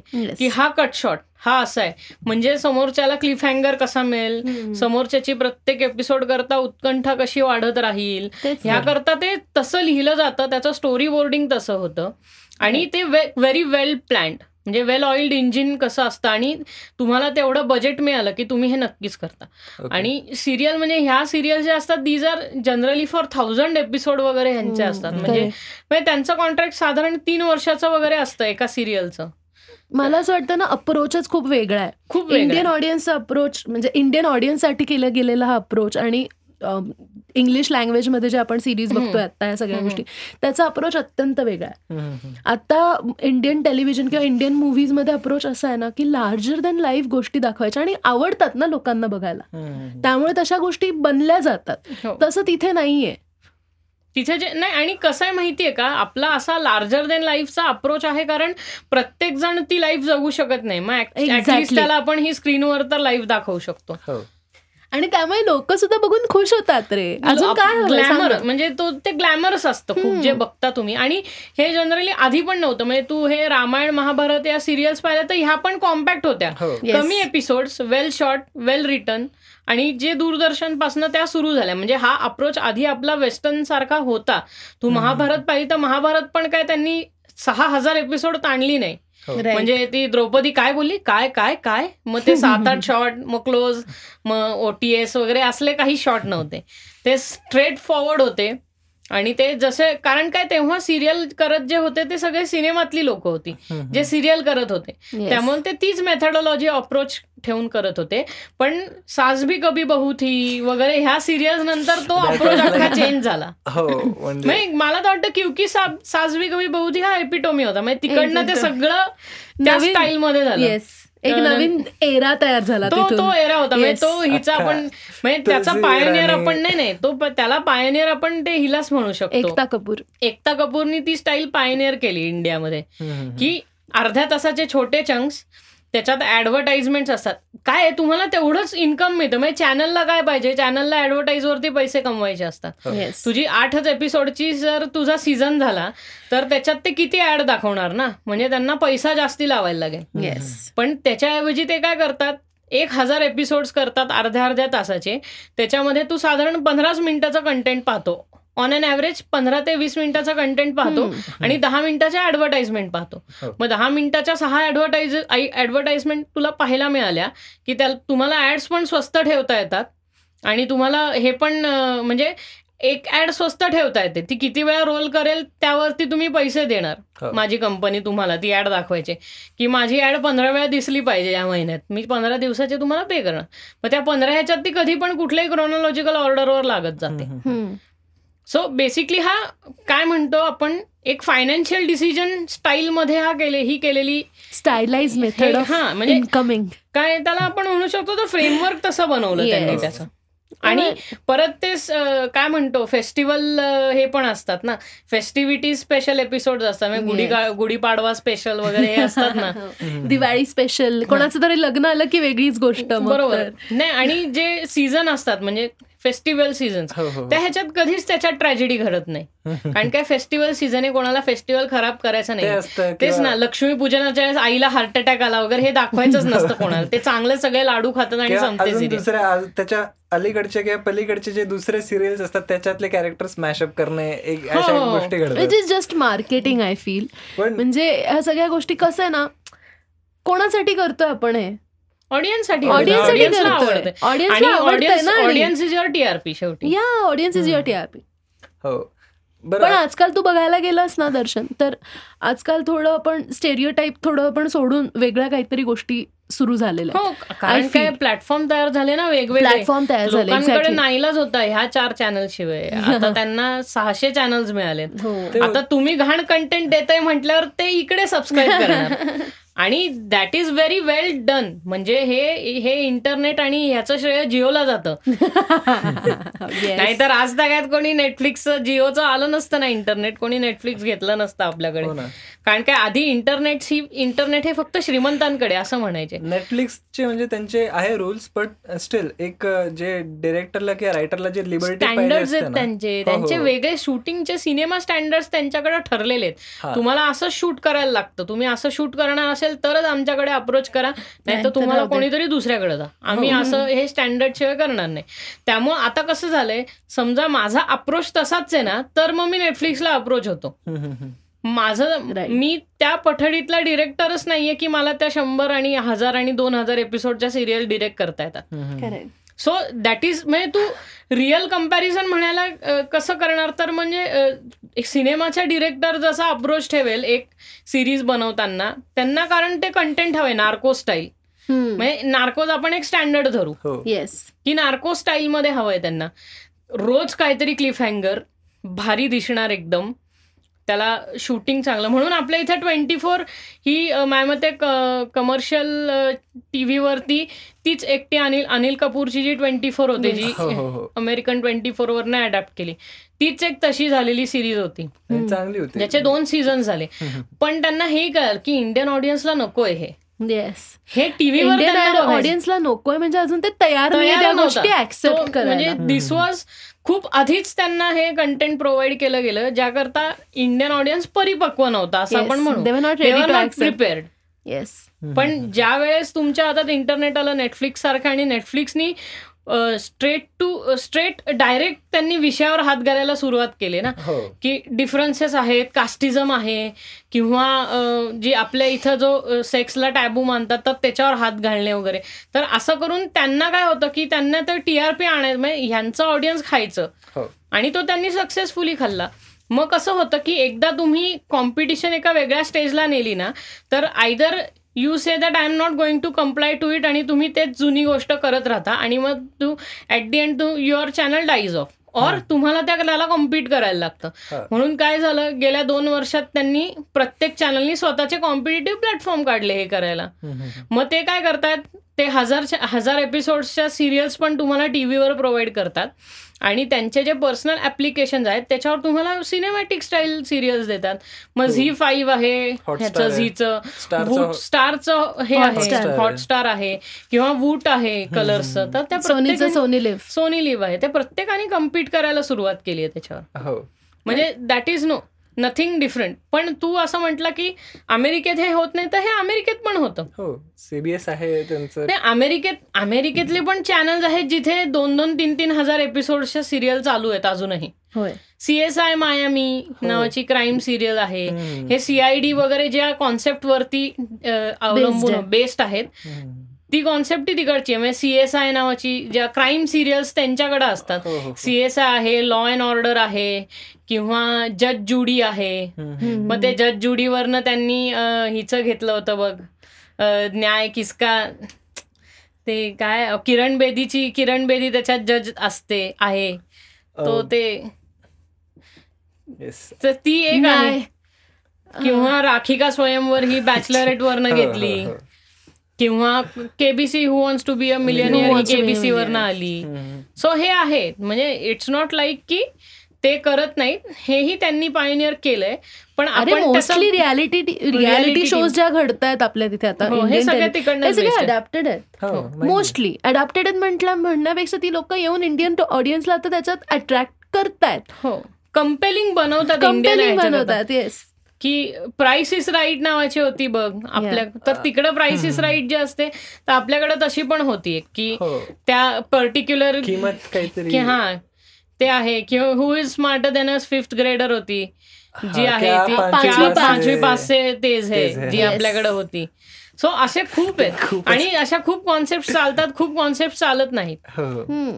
म्हणजे- जस्ट अन एक्सपेरिमेंट आहे एक्सपेरिमेंट असतो एक रिसर्चचा प्रकार आहे हा मला असं वाटतं हा की म्हणजे दोन सीझन्स करून बघू कसं चालतंय नाही चाललं तर संपलं कारण. बराच ऑडियन्स असाही होता की त्यांनी ऍक्सेप्ट केल्या या सगळ्या हो गोष्टी म्हणून तर केबीसी आपल्याकडे एवढं. चालतं ना लोकांना ज्ञान पण मिळतं. आणि Amitabh Bachchan for a longer time पाहता येतो ते असतं आणि लोकांना एक गोष्ट कंपेलिंग वाटते की एक कोणीतरी म्हणजे छोट्या घरातला मुलगा एक मिलेनियर झाला हा ते 15 त्यांना ती जी. अंडरडॉग स्टोरी असते ना हा.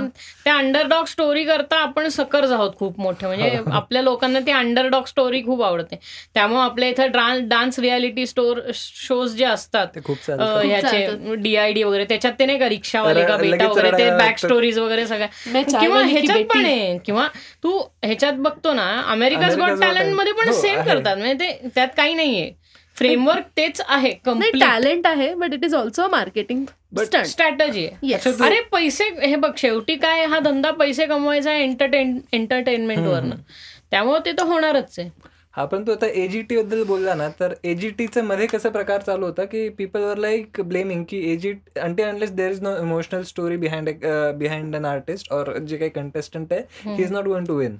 अशी एक ट्रेंड चालू होती की कमेंट्समध्ये लोक खूप हे करत होती. सो जेव्हापासून लॉकडाऊन चालू झाला आय थिंक लॉकडाऊन नंतर जे जे आपण बघतोय आता ऑडिशन्स आय थिंक जे जेन्युनिटी आहे त्यांच्या त्या ऑडिशन्समध्ये. कोणाची अशी काही सॅड स्टोरी नाही. They are simply coming and performing and they are giving their best म्हणजे तू विचार करू शकतोस की एक कंटेस्टंट आला त्यांनी नुसतं एक पोएट्री म्हटली त्याची. And he got a golden buzzer. So म्हणजे त्यांनी असं बरोबर काही नाही. सांगितलं की माझी हिमी होती अशी पण. तुला ऍट दी एंड माहितीये का हे सगळं कितीही खरं असलं ना तरी at the end of the day जर त्या चॅनल करता if it is making any financial sense by hmm. Keeping a contestant there तर मग तो राहतो तिथे म्हणजे हो. त्याच्यात नाही म्हटलं तरी तो व्यवसायाचा भाग आहेच. येस तो आहेच तू कितीही प्रयत्न कर it is business because TRP is trying to hit a particular audience हो. You want to hit a chord in the mind of a particular audience आणि दॅट्स वाय ते प्रेव्हलेंट आहे ते होणारच. कारण काय तो व्यवसायाची ती स्ट्रॅटजी आहे त्याला काही नाही करू शकत आपण. हो. सो ते तर होणारच. किंवा आता बाय द वे त्यावरनं जम्प करायचं झालं तर आता नुसते हे जे आपण म्हणतोय हे फक्त सिरियलचं झालं.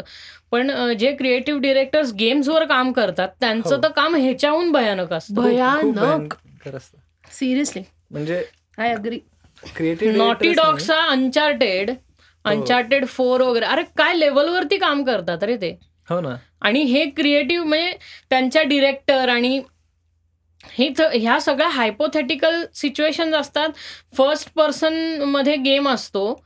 आणि तुम्हाला ते काय यूज करेल तो? कुठल्या कुठल्या गोष्टी यूज करेल त्याप्रमाणे सिनारिओ क्रिएट करायला लागतो. जसं मी आत्ता हा पाहिला. लास्ट ऑफ अस टू चा मी अख्खा गेम हो. प्ले पाहिला नेटवरती. So last of us was like की त्यांनी काय लेवलवरती ते तयार केलंय सात वर्षानंतर लास्ट ऑफ अस टू आला. इव्हन तो कॉल ऑफ ड्युटी जर बघितला असेल इट्स अ गेम आहे फर्स्ट ऑफ ऑल सगळ्यात पहिला point it's a game and you are creating a complete war like situation. सगळे सोल्जर्स आहेत मे बी फ्रॉम कंट्रीज दाखवले असतील रशिया जर्मनी आणि अजून काय. स्टील त्या गोष्टींमध्ये आय थिंक सगळ्यात मोठा प्ले पार्ट प्ले करतो दॅट इज जे साऊंड डिझायनर असतो हो म्युझिशियन्स तर असतातच Hans Zimmer Hans Zimmer game music to games so नाही बरेचसे असे हा, म्युझिकल म्युझिक डिरेक्टर्स आहे. आहेत जे देतात हो. कंपोजर्स सो बट म्युझिक देणं एक वेगळं पण साऊंड डिझाईन करणं त्या त्या गोष्टींसाठी.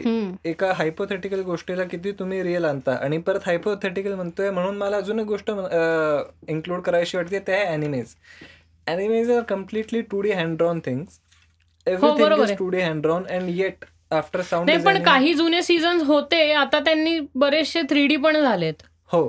आणि शेवटी म्हणणं काय की हे जे काही हायपोथेटिकल गोष्टी आहेत ह्याच्यात जर सगळ्यात अ, कोणी काही रिअलिझम आणत असेल so those are sound designers and music directors correct आहे. हो मग अ, ह्या दोन गोष्टींचा पण शेवटी कुठली मूवी ह्याच्यात पोस्ट प्रोडक्शनमध्ये ह्यांचा खूप इम्पॉर्टंट नाही कसं आहे कारण ते you are working on two senses of a human being at a time yes जे हिअरिंग सेन्स आहे आणि तुझा जो वॉचिंग सेन्स म्हणजे तुला जर छा- बघावासा वाटलाच नाही गेम तर तू खेळशील कसा? हो. आणि साऊंड डिझाईन मध्ये तू जर एक पर्टिक्युलर ॲरो सोडतोस तर तो ॲरो लेफ्ट टू राईट जाणं किंवा स्टिरिओस्कोपिक त्याचं वायन्युरल साऊंड तयार होणं ते हो, जर हो. झालंच नाही तरीही तुला इंटरेस्ट राहत नाही. त्यामुळे both things go hand in hand पण त्याचा यू आय डिझाईन करणं की एक कॅरेक्टर किती गोष्टी करू शकतो. म्हणजे आपण आत्ता बघतो ना की फॉर एक्झाम्पल कुठली तरी बॉस फाईट येणार असेल हो. तर कुठल्या तरी बॉस फाईट यायच्या आधी तुम्हाला तुला ऑटोमॅटिकली आजूबाजूला खूप साऱ्या गोष्टींमध्ये जेव्हा तुम्ही लूट करत असता तिथे तुम्हाला ॲमो सापडायला लागतं वेगवेगळं. आणि मग तुम्ही ते ॲमो कलेक्ट करता. आणि मग तुमचं आता तर ते गन अपग्रेड्स करणं हे आलंय. हो हो. की ते तुम्ही एक अपग्रेड स्टेशन दिसतं तुम्हाला. तिथं तुम्ही तुमची गन अपग्रेड करता. आणि मग नेक्स्ट स्टेज तुमची जी असते ते बॉस बॅटल असतं. म्हणजे हो. तो बिल्टअप तुम्हाला कळायला लागतो की काय होणार आहे. किंवा पर्टिक्युलर गेम्स म्हणजे जे ह्याचे गेम्स हॉरर गेम्स आहेत तिथे जम्पस्केअर्स येणं. तर हे जम्पस्केअर सिनेमात जशी इमॅजिन करतो तशी गेममध्ये ते जम्पस्केअर आणि तुम्ही त्या. पर्टिक्युलर पॉइंटला गेल्याशिवाय तो जम्पस्केअर येतच नाही. म्हणजे आपण आय थिंक लास्ट टाइम मी बघ बाहेरच्या विसीआर आउटलास्ट म्हणून एक गेम हे केला होता. I think that was the most horror game I ever played in my life म्हणजे. ते जर पिक्चर्स मुव्हीजच्या पेक्षा तो एका वेगळ्या लेवलचा एक्सपिरियन्स होता. आणि बरं झालं आणि अॅनिमेशनची क्वालिटी इतकी वाढली आहे आता. हो. ऐका ना. मला शिकवा ना कोणता तरी गेम खेळायला. खेळ. आउटलास्ट अनचार्टेड खेळतो आउटला नाही तू पहिल्यांदा घाबरवतोय मग नंतर ती गेमच खेळणार नाही असं काही नाहीये. नाही पण कसं आहे किंवा रेसिंग गेम्स सुद्धा सेम आहे रे. रेसिंग गेम मी खेळलाय need for speed N F S पण आता केवढे आले म्हणजे अरे माहितीये का आता तू जेव्हा एन एफ एस खेळला असशील ना त्या त्यावेळी तो काळ आणि आत्ता आत्ता जे एन एफ एस येते किंवा दुसरं कुठलं रेसिंग गेम येतोय. प्ले स्टेशन फाय रिलीज झालं होतोय बाय द वे हो माहितीये सो लेवल त्या लेवलचे जे ग्राफिक्स आहेत I think Forza Horizon game आहे Forza, हो. कुठलं तरी पी एस फाय बरोबर रिलीज होतोय. आय थिंक आपण जे आता बघतोय स्टुडिओमध्ये फोर्झा हाच आहे ड्रायव्हिंगचाच गेम आहे. हो रेसिंग गेम आपण. त्याच्याबद्दल बोलतोय. सो ग्राफिक्स त्याचे आता राईट नाव मी जे तुला बघतोय की आजूबाजूचे जे एन्व्हायरमेंट बघतोय.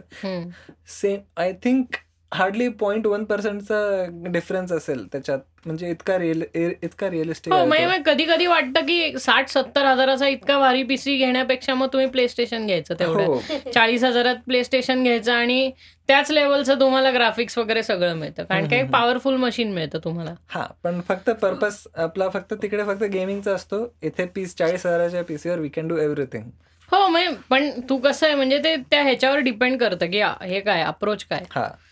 बरं आता आपण हॉरर एवढं मध्ये बोलतच होतो तर आता एक कन- एक जस्ट विचार आला होता मला की सध्या हॉरर जो कन्सेप्ट आहे तो इंडियात बऱ्याच वेळी फेल होतोय. तर त्याच्यामागे एक रिझन काय आणि बाहेर जे चालू आहेत काही काही हॉरर कन्सेप्ट ते चालू आहेत चांगल्या पद्धतीने. अमेरिकन समथिंग काहीतरी एक वर सिरीज चालू होती. म्हणजे अजून बरेचसे सिरियल आहेत जे चालू आहेत हॉरर ते का सक्सेसफुल आहेत आणि आपण का फेल होतोय? हे एक माझा पहिला प्रश्न आहे. आणि दुसरा म्हणजे सध्या म्युझिक व्हिडिओजमध्ये हॉररची कन्सेप्ट एक वापरताय. मी एक म्युझिक व्हिडिओ बघितला बिली एलिशचा मी काल आय थिंक बिली आयलिशचा हा. सो सध्या आपल्या इंडस्ट्रीला हॉरर जॉनरामध्ये इम्प्रूव्ह होण्यासाठी किंवा सक्सेस मिळवण्यासाठी कशाची गरज आहे? मला हा एक मोठा प्रश्न आहे. की काय करता येईल असं वेगळं? की Indian audience will be captivated towards the story and everything मला असं वाटतं ना एक स्टेरिओ टाईप झाला आहे रे हॉररमध्ये त्याच त्याच प्रकारचे हॉरर जॉनरा म्हणजे हॉररमध्ये खूप त्याच त्याच प्रकारचे विषय निघतात. तू आता मी तुला सांगते आणि जसं आपण म्हटलं की काही काही गोष्टी अजून ॲडॅप्ट करायला आपली ऑडियन्स रेडी नाही आहे तो अनुष्का शर्मा प्रोडक्शन्सचे तीन मूवीज आलेत आत्तापर्यंत हॉरर फिलोरी आलाय. परी आलाय हो. आणि आता रिसेंटली बुलबुल आलाय. हम्म.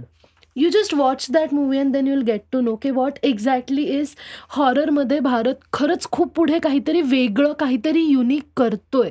ओके पण फक्त गंमत अशी आहे ना आता जर तू परत त्याच त्याच गोष्टी दाखवल्या तर त्याच त्याच गोष्टी चालतात. चुडेल दाखव डायन दाखव ह्या सगळ्या गोष्टी ॲक्सेप्ट केल्या जातात ऑडियन्समध्ये पण ह्या प्रकारच्या गोष्टी धरून I guess Indian audience is not ready yet नवीन गोष्टी. असं नाहीये की हॉररमध्ये आपण अजून पुढे गेलेलो नाहीये. येस आपण खूप खूप प्रकारे पुढे गेलेलो आहे. आपण खूप सारा कंटेंट दिलेला आहे. फक्त एवढंच की त्यांना अनरिअल वाटायला लागल्यात आता त्या गोष्टी. त्या खऱ्या घडतील असं वाटत नाही. म्हणून त्या गोष्टीला तेवढं अप्रिसिएशन मिळत नाही आय फील लाईक दॅट पण नाही आपण जर हॉरर मुव्हीज कोण काढत होता? Ramgopal Ramgopal Ramgopal yes okay. So तो त्यात ही style of horror movies like म्हणजे मला ती पटत नाही. म्हणजे मी फ्रँकली सांगतो. मला सो आणि मध्ये असा झाला होता की Raj one Raj two Raj three. It was all the same nineteen twenty nineteen twenty London returns. And all this so असं तुम्ही असंही नाही म्हणू शकत की ऑडियन्स लाईक ऍक्सेप्ट नाही करत आहे. But whatever was shown त्या मला काय वाटतं टाईप ऑफ माहित- नाही नाही मला काय वाटतं माहितीये का?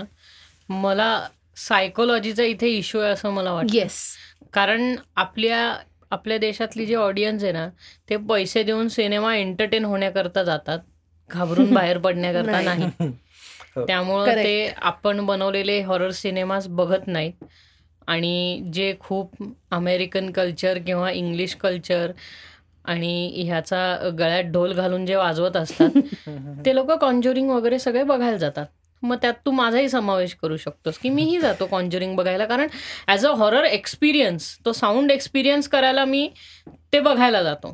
आणि ते स्क्रीनवरती सेव्हन्टी एम एम वरती मोठ्या स्क्रीनवरती ते भारी वाटतं बघायला. पण एक माहिती आहे का की आणि काही लोक अरे आहेत रे तू काही म्हण पण आपले ऑडियन्स खूप हळवी आहेत.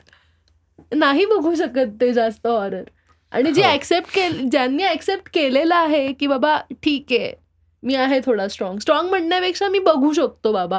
ती लोक तुला माहितीये का हॉरर जॉनरा कुठं चालेल आपल्याकडे? सिनेमाऐवजी सिरियलमध्ये चालेल. कारण हा ट्राईड अँड टेस्टेड फॉर्म्युला आणि तो चालायचा. एक्झॅक्टली हो. आहट. किती आहट आहे झी हॉरर शो जी आहे. हॉरर शो आहे.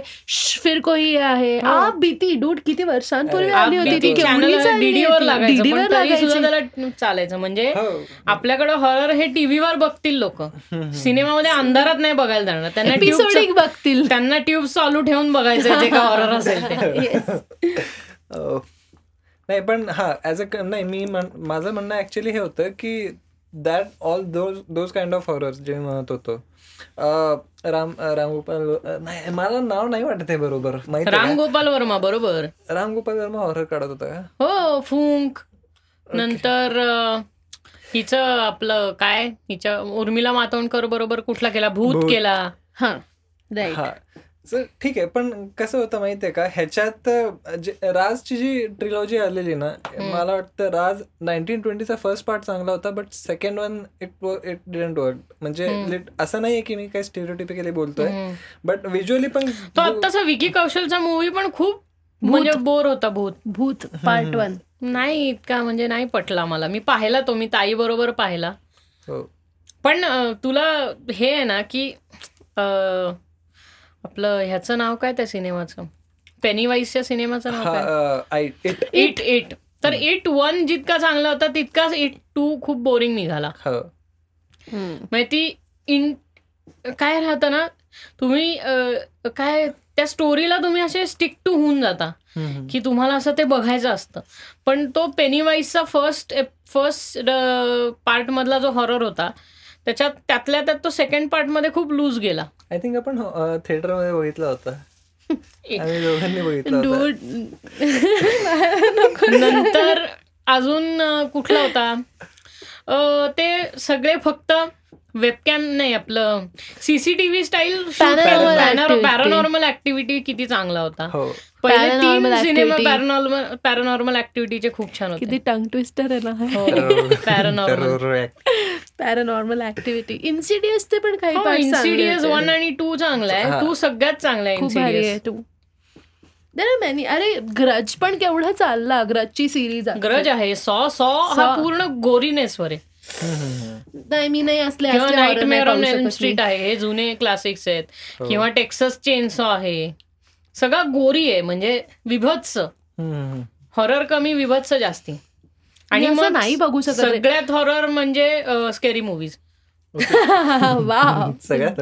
नाही नाही एक. मिनिट मला भीती वाटलेली आहे scary मूवीजमध्ये I am sorry but मी होते तेवढे. आणि मी तुला सांगते तेव्हा मी बाकीचे कोणते असे What? हॉरर हॉरर बघितलेले नव्हते. मी स्कॅरी मूवीज पहिल्यांदा ब्लॅक हॉरर असा बघितला होता mean, वे- वेडासारखा What? स्केरी मूवीज जर कोणी पाहिला नसेल तर हा विडंबन सगळ्या हॉरर मूवीजचा विडंबन करणारा सिनेमा आहे. सिनेमा आहे. आणि त्याच्यात अजून पण मूवीचे विडंबना केलेल्या आहेत सो किंवा एक्झॉसिझम ऑफ एमिली रोज आहे. हा that एक्झॉसिस्टच घे ना एक्झॉसिस्ट पण छान आहे. आय थिंक नाही पण एक्झॉर्सिस्टची स्टोरी जी होती ना दॅट वॉज मोस्टली ऍक्च्युली काय म्हणतो आपण त्यांनी आहे ना क्युरिओसिटी घालून दिली होती. It was more you know it was more about curiosity rather than final conclusion काय. म्हणजे फायनल कन्क्लुजन जेव्हा मी बघितलं मूवीचं मला काय असं वाटलं नाही. म्हणजे एवढी खास नाही वाटली हा, तुला. नाही नाही. त्या लेवल शेवटपर्यंतचा जो बिल्डअप होता ना. तो जो कॉन्स्टंटली आपल्याला क्युरियस होतं की काय होणार आहे पुढे. उत्कंठावर्धक. हा through sound and music and all that त्यांनी ते जसं जे नेलं ना क्युरिओसिटी परत परफॉर्मन्सेस परफॉर्मन्सेस. हा. मी फंबल होते परफॉर्मन्सेस इट्स ओके आपण चांगले काम करतोय म्हणून फंबल होतो. ठीक आहे. काही आपलं. हो पण ते अ, चांगलंच म्हणून त्याचा माझा हा एक आहे. बाकी राज वाज लाईक अरे यार? वन माझा ऑल टाइम फेवरेट कोणता राहील माहितीये का इंडियन इंडियन हॉररमध्ये. एकतर भूत राहील. हम्म. राज पहिला राहील. माझं नाही राहणार. राहणार आहे. कारण मी त्या एजमध्ये जो तो बघितला होता ना जेव्हा ते- तो माझ्यासाठी तेवढा होता. जॉन तो एब्राहम होता यार. ए, जॉन जो जॉन एब्राहमचा साया. साया आणखीन नाही नाही. जिस जिस्म. जिस्म हॉरर जिस्म हॉरर नाहीये. नाही नाही नाही नाही नाही नाही लागी तुमचे मन की लगन ही गझल कुठल्या ह्याच्यात आहे? हा. जिस्ममध्ये नाहीये. गुगल सर्च नाही करायचं. मेंदूवरती जोर घाल मेंदूवरती जोर. मी फक्त गाणी ऐकलेली साया नाही रे. साया पण नाही. जाऊया बघ जाऊ दे बघूया. एवढा मेंदूवर विश्वास पण नाही आज माझ्या. हम्म, हम्म, हम्म, हम्म, हम्म. अह, हम्म. साया नाही रे. शापित नाही. नाही त्याचं नाव काय लागे तुमचे मंकी लगन. मम्मीचा कॉल येऊन गेला पाप। पाप। पाप पाप पाप पाप। सगळ्यात फास्ट गुगल सर्च फास्टेस्ट करणारी फिंगर फर्स्ट सर्वरी अरे ह्याच्यात आहे ना कोण बनेगा करोडपती मध्ये असतं ना आज खेळेंगे fast fastest finger first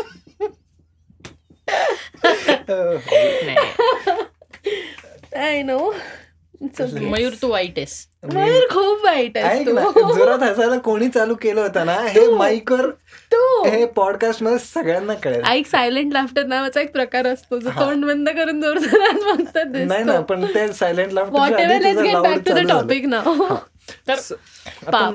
हा पाप. नाही माझं तेवढंच होतं. मला त्या सिनेमाचं फायनली एवढं. दहा मिनिटाचं डिस्कशन नंतर आम्ही ठरवलेलं आहे की हा लागेतच लग्न पाप मधलं शोधायचं होतं मला. बाकी असं काही बघायचं नव्हतं त्यात. मला हे शोधायचं होतं की.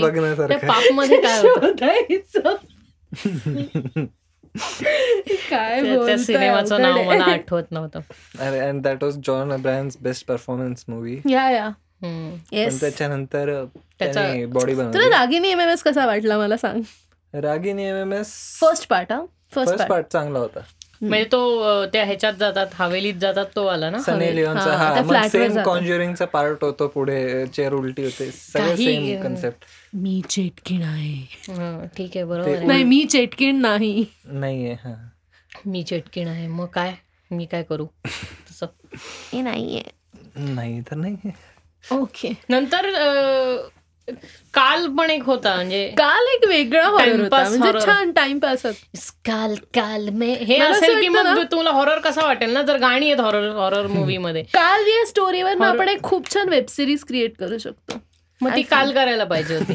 आय नो राईट पण आपण उद्या करू नो प्रॉब्लेम नाही नाही हिंदी हिंदीमध्ये. कल कल दोन्ही एकच असतं. वॉट कल और कल. चालेल. मैं तुमसे कल मिलूंगा. आणि अजून बरं आता ह्या गोष्टींवर आपण हॉररवर आलोच आहे? आपण आपल्या हॉररच्या कन्सेप्टवर काहीतरी सांगायचं? आपल्या हॉररच्या कॉन्सेप्ट वरती आता मला काही काय हॉररची कन्सेप्ट आहे? ते असं पॉडकास्ट करताना लाइट जाते. काय हॉररची कन्सेप्ट आहे आपली? हीच आपल्या पॉडकास्टची concept is there something new coming up नाही. नाही. देर इज नथिंग तू इथे मान हलवलेली त्यांना नाही कळणार आहे ना? मग आता मी माईक हलवू का हे नाही. ओके नाही it was just a thought okay just tell me one thing आपण आता हॉररबद्दल बोलतोच आहे तर. मला तुम्ही दोघंही तुमची एक हॉरर बेस्ट वेब सिरीज आणि एक बेस्ट मूवी सांगा ना आतापर्यंत बघितलेली. हॉलिवूड नाही. Indian web okay Indian horror web series there are काही म्हणजे मी बघितली ती नेटफ्लिक्सवरची अंजान मी ऑलरेडी शेअर के शेअर केलं. काश्मीर महाजनी आणि आय डोंट नो माफ कीजिए. इट्स नॉट दॅट गुड म्हणजे त्या लेवलवर नाहीये बट अरे जेव्हा आली ना हा. इट इज ग्रिपिंग या आणि कसं आहे त्याच्यात लिटरली असे पण एपिसोड्स आहेत की जिथे काही असं खरं नसतं it was it was all just a hoax and they fine find that out की याच्यामागे काय रॅशनल रॅशनल रिझन काय होतं ते फायनली फाइंड आउट करतात.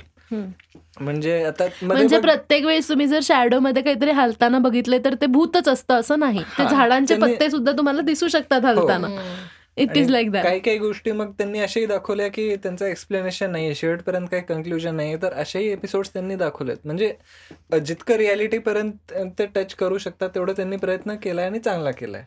फक्त त्याच्यात मला हिंदी जो हिंदीवाल्यांचा वॉकिंग डेड करतात केलेला त्यांनी जो अटेम्प्ट होता घूल. मध्ये भूल तर तो मला चांगला वाटला. येस घोल होतं म्हणजे त्यांनी. ऑलमोस्ट झॉम्बी आणि ही कॉन्सेप्ट भारतातल्या लोकांना बळबळ म्हणजे त्यांची त्यांना आवडत नसलं तरी त्यांना खाऊ घातली आणि ती आवडली लोकांना. तर घूल व्हायला पाहिजे म्हणजे पोस्ट एपोकलिप किंवा एपोकलिप्टिक सिच्युएशन वरती काहीतरी व्हायला पाहिजे. अरे इंडियन हो. झॉम्बीज बघायला कसलं मजा येईल? साडीजमध्ये. रस्त्यात झॉम्बी म्हणून साडीमध्ये भारी होईल बघायला. ते. This could be your next project bro करायचं का मी तर तयार आहे I am? Always in you know that कारण मी आता पुण्यात आहे. एपोकलिप्स होऊन आता कारण मी आता 53 पुण्यात वर्ष झाली. रिस्पॉन्स. आता मी पुण्यात आहे. येस कॉन्फेटी व्हेरी रूड तर मला असं म्हणायचं होतं की आपण असं करू शकतो की नाही का? अपोकलिप्स होऊन आता त्रेपन्न वर्ष झाली. आता मुंबईमध्ये फक्त झॉम्बीज ओके. पुण्यात पण सांग पटकन. काय? मूवी सांग एखादा. माझा horror movie Insidious two Hollywood नाही. मग Indian. हे होता परी होता परी आवडला मला. तुला स्त्री नाही आवडला का रे? स्त्री नाही आवडला इकडं इतका. नो नो बिलकुल नाही आवडला स्त्री. कारण का त्याच्यात आहेत ना खूप चीझी जोक्स आहेत. मग ते हॉरर तुमचा इसेन्स comedy आहे. इसेन्स जातो हॉररचा मग त्यांना विटंबना करायची होती तर त्यांनी सरळ सरळ केली असती ती. बरं झॉमकॉम कसा गो गोवा कसा वाटलेला? छान. इट वॉज म्हणजे छान पार्ट. टू करणार होते. आय डोंट नो का थांबलं ते पण I- me I was really hoping a तुझा फेवरेट मूवी कोणता आहे? horror मध्ये? Nineteen twenty 1920. तो सगळ्यात पहिला जो मला पण मी तुला एक सांगू का. मला एक गोष्ट नाही पटत. हॉरर म्हटलं की भूतच काय येतं? नाही कारण आपल्या इथं लोकांना हॉरर म्हणजे तेवढंच माहितीये. अरे पण हॉरर इज नॉट जस्ट म्हणजे just fear Yeah, it is fear. मग let it be from a म्हणजे असं गरज नाही की गोष्ट गोष्टच पाहिजे. गरज नाही की स्पिरिटच पाहिजे. For example guys but if you guys haven't watched Bulbul please do watch Bulbul बघायचं. मला. डू वॉच बुलबुल बुलबुल ह्याच्या नेटफ्लिक्स वरच आहे बरं तू बघतो मी. आता हे म्हटली की हॉरर गोस्टवरच नसावं तर तू आठवते का एक मूवी आला होता मध्ये ज्याच्यात it was about a blind man. नाव लक्षात नाही मला त्या मूवीचा was it a Hollywood movie और Indian it was a Hollywood movie okay but it was not about ghost it was about a blind man who was trying to kill so everything was in night vision oh बर which movie is that I have to Um, no a dark uh, light something i really ha- i really don't remember now uh, पण चांगला तो. इन्सिडियसमध्ये एक shot येतो असा बेसमेंटमध्ये जातो अंधार असतो पूर्ण तुम्हाला लाइट कसा वाटला लाइट लाइट शॉट नाही पाहिला मी कन्सेप्ट होती पण ते was it horrific no not not that much जेवढा. कॉन्ज्युरिंग वाट कॉन्ज्युरिंगचा जो स्टार्टिंग सुरुवात आणि मधला पार्ट जेवढा वाटला ना. आय थिंक तो पीक होता मूवीचा इव्हन हम्म. शेवट पण मला तेवढा हे नाही वाटला हम्म. पण जे होतं स्टार्टिंगचं ऍक्च्युली हे सगळ्यात कॉन्ज्युरिंगमध्ये ना डीओपीचा खूप हे होतं चांगला होता. Direction of photography was really good. So म्हणून तो शेवटपर्यंत कॅप्टिवेटिंग होता मला हा ते पण. डायरेक्टर चांगला होता म्हणून सिनेमॅटोग्राफी Of चांगली. होती. आणि कसं आहे कमीतल्या कमीत कमी गोष्टींमध्ये तुम्ही एका गोष्टीला किती चांगले प्रेझेंट करतात ते त्याच्यात कळलं. म्हणजे. कळलं इन द सेन्स ते आलंच. त्याला डिरेक्टरला जसं बाहेर काढायचं होतं तसं ते आलं. आणि म्हणून तो चांगला आला फक्त शेवटी ते जे पक्षी उडतायत साईडला ते गाडीत म्हणजे सगळे कावळे हे ते. मला तो म्हणजे ठीक आहे मे बी होत that was necessary as per the story. किंवा मग मे बी आता ते रिअल ह्याच्यावर आधारित आहेत सो मे बी तसं झालंही असेल माहीत नाही. पण स्टील कसं आहे माझ्यासारखे लोक असतात ना ज्यांना जेव्हापर्यंत काही होत नाही बरोबर त्यांच्या त्यापर्यंत ते मानत नाही सो. शेवटी माझं तसं झालं फक्त त्या पार्टला.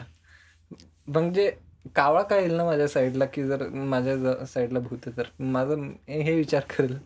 सो तेवढं तेवढ्या वेळेला तसं झालं बट ओव्हरऑल कसं आहे मधला पार्ट जो होता when it was all happening सगळं पोझिशन चालू होतं all that knocks and all. तिथे ते सगळं तेव्हाच वाटलं की हो ठीक आहे. चांगली बरं वाटतंय. पण शेवटी जेव्हा सगळं चालू झालं सगळं एकदम रिव्हील झालं it was all boring in short म्हणजे तू स्टोरी प्रेडिक्ट करू शकल्यावरती भीती वाटत नाही असं तुझं हा म्हणणं आहे. तर शेवटपर्यंत हे दोन शब्दात संपवलं असतंस तू नाही पण मला एक्सप्लेन टाइम जास्त कसं जाईल अगदी मनातलं नाही. सॉरी दर्शन. जोकिंग नाही आणि मला इन्सिडियस याकरता आवडला कारण मला इन्सिडियसची सिनेमॅटोग्राफी आवडली इन्सिडियसमध्ये. इन्सिडियसमध्ये तुमच्या अंगात फिअर इन्स्टिगेट करणे तुम्हाला गुजबम्स येणे मी तो त्याचे इतके छान छान शॉट आहेत मी इतक्या वेळा तो बघितलाय ना पिक्चर तरी पण तरीही मी. अजूनही एकटी बघू शकत नाही तो म्हणजे picture. आयुष्यात तुम्ही बाथरूममध्ये जाताना घाबरला पाहिजे की दरवाजा मागे कोणी नाही अरे कॉन्जरिंग बघून कबड उघडायला घाबरलेली आहे मी काय सांगू नाही इन्सिडियसमध्ये एक शॉट आहे जेव्हा त्याच्या अंगात भूत येत न- आलेलं नसतं तो बाथरूममध्ये तो हा. टॉयलेट करून येतो आणि. हात धुत असतो. आणि तो खाली बघत असतो आरशात बस बघतो. आरशात त्याला कोणीतरी दिसतं. तो मागे वळून बघतो कोणी नसतं. परत पुढे आरशात बघतो. कोणी नाही कोणी नसतं. म्हणून तो परत मागे वळून बघ- बघतो की नाही हा कन्फर्म करतो खरंच कोणी नाही. समोर तो आहे. हा. तर तो तर म्हणजे तुमची जे हे असते ना की तुम्हाला आता कळतं आलं बरं का आलं आलं आलं आलं जम्पस्केअर आणि नाही येत मग तुम्ही हुश होता आणि मग जम्पस्केअर येतात तर ते खूप भारी आहे. किंवा इन्सिडियसमध्ये इन्सिडियसमध्ये किंवा इन्सिडियस टू मध्येच सांगतं इन्सिडियस टू मधलेच आहेत हे. इन्सिडियस टू मध्ये ते नवीन घरी राहायला जातात. तो लॉन मोअर वरती ती काम करत असते बाहेर. एका खिडकीतनं बघते तर ग्रॅमोफोनमध्ये त्या रेकॉर्ड प्लेअर समोर एक मुलगा नाचताना दिसतो ब्लॅक अँड व्हाईटमध्ये. आणि ती ह्या खिडकीतनं बघते तर कोणी नसतं. तर तो गुजबम्स येणारा शॉट आहे. तर ते तो मला खूप आवडलेला. क्लासिक एक्झाम्पल्स आहेत ना हॉररचे आता तू सांग ना one play hide in clap Conjuring मधलं. कॉन्ज्युरिंगमध्ये काय मला- होतं मॅन ते? म्हणजे it was scary and you cannot म्हणजे deny it it's like everybody will get scare even if they are. You know खूप आवडतं स्केरी नव्हता. नाही. नंतर नन पण इतका स्केरी नव्हता. पण ती बाई खूप भयानक होती. ती बाई भयानक आय होती. थिंक त्यांनी तो चांगला वापर नाही केलाय त्या नंचा हा, पण दॅट नन वॉज पण वॅलक ज्या त्या ननचं नाव आहे. वॅलक हा. तर त्या वॅलकचा यूज त्यांनी कॉन्ज्युरिंग थ्री मध्ये फक्त शेवटच्या जम्पस्केअर करता खूप चांगला केला की Yes. अशी डायरेक्ट येते ना. आ हा हा हा गॉड आय एम पण गेटिंग तो एक सीन होता बघ तो सगळ्यात पहिले फोटो बघतोय. त्याच्यानंतर ते हळूहळू असं वाटतं की ते आता रिअल व्हायला लागले. हात हात येतो कसा फोटोत ना? काय?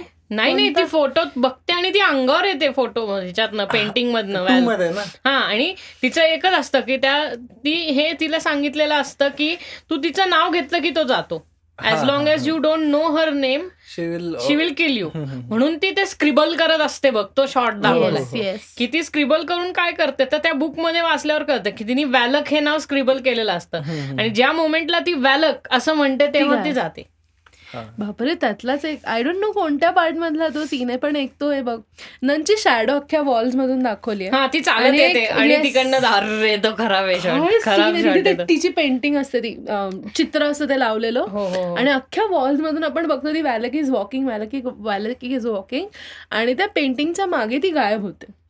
आणि for a second there is nothing there is a pause and suddenly through that through that painting that Valak oh my God it was super scary किंवा अं, ह्याच्यात आपलं यार त्या सिनेमाचं नाव आपलं सीसीटीव्ही मध्ये शूट केलं Paranormal. Paranormal activity Paranormal. तो पॅरानॉर्मल पॅरानॉर्मल paranormal. ऍक्टिव्हिटी मध्ये ते नवरा बायको आपल्या घरात काय होतंय हे कळण्याकरता बेडरूमचे दरवाजे ओपन ठेवतात आणि बेडरूमच्या बाहेरचा जो चालायचा रस्ता असतो जिन्यापर्यंत जाणारा तिथे ते पावडर घालून ठेवतात बघ हो आणि काही नाही सगळं झोपलेलं आहे आणि कट टू शॉट जातो कट टू शॉट जातो कट टू शॉट जातो कट टू शॉट जातो मग परत त्या पावडरच्या ह्याच्यावर शॉट येतो आणि तेव्हा ती त्याच्यावरती पावलं उठताना जातात ना तो इतका भयानक आहे सीन तो भयानक किंवा तो. त्याचं जर्मन शेफर्ड अख्खं फेकून देतो. त्याचा एंड किती भयानक आहे अरे आपण बघतो ती पळत पळत येते. हो. आणि एकदम उडून बाहेर ओ उडून बाहेर पडते किंवा त्यांना असं फरफटत नाही फरफटत तो- नाही. बेडवरती ठेव- कोण आहे तो. बरोबर बेडवरती. ते अख्खे उडत असतात. ती हवेत असते. अरे रे रे रे भयानक येतो Let's not talk about it, guys. It's night already. पॅनोनॉन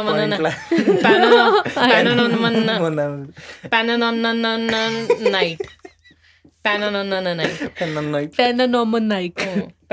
Naik Paranormal. तुझं नाव काय नाईक Shut up. पॅनोनॉन नाईक माझं नाव शर्वरी आहे पॅनोनॉन नाईक अच्छा मनवा नाईक कोण तुझी शी. दर्शन नाही नाही प्लीज दारिद्र्य रेषेखालचा जोक वा असं वाटतं पिल्याहून कोणीतरी बोलतंय चूक I want to laugh it was great yeah man म्हणजे talking about movies talking about web. Series talking about the work it's always fun हो आणि कसं आहे माहितीये का? At the end of the day हा इनसिंकमध्ये चालणाऱ्या या गोष्टी आहेत सगळ्या. At the end of the day म्हणजे हिचं काय वर्क असं म्हणजे शेवटी काय असतं तुम्ही फायनल एंड प्रोडक्ट करता झटत असतात येस मग ते काही असो म्हणजे कुठल्याही जॉनरचा सिनेमा असो लव्ह स्टोरी असो हे. आता ही एक वेगळी गोष्ट आहे की आपल्या इथे काय झालंय की एक काय म्हणतो? सेम सेम स्टाईलचे व्हिडिओज बनणं आता खूप सेम हे झालंय. सेम सेम स्टाईलचे मूवीज बनणं म्हणजे ते जे लव्ह स्टोरीज असतात. आता त्याचा म्हणजे हे कचरा. झालाय. कचरा झालाय म्हणजे आता अपचन होतं त्याचं. म्हणजे अति. अति व्हायला लागल्यात त्या. आता खऱ्या आयुष्यातल्या प्रेमकथांपासून पण दूर पळावंसं वाटतंय त्या मूवीज हो म्हणजे आता काय आता लोक सॉरी मयूर. जाऊ दे. त्याचं मयूरचं काय बोलायचं आपण. आता टिंडरवरती games, कोणीतरी. केली पाहिजे एक. हा ना या टेंट नाही तर बबल वर काय बबल नाही काय? बबल काय? Bubble Bumble sorry Bumble Bumble पण डेटिंग ऍप आहे का? या मला माहिती अरे बापरे एवढी डेटिंग ऍप सुद्धा आलेली आहेत म्हणजे. जा ना काहीतरी कर ना तू. अरे मी काय करू की?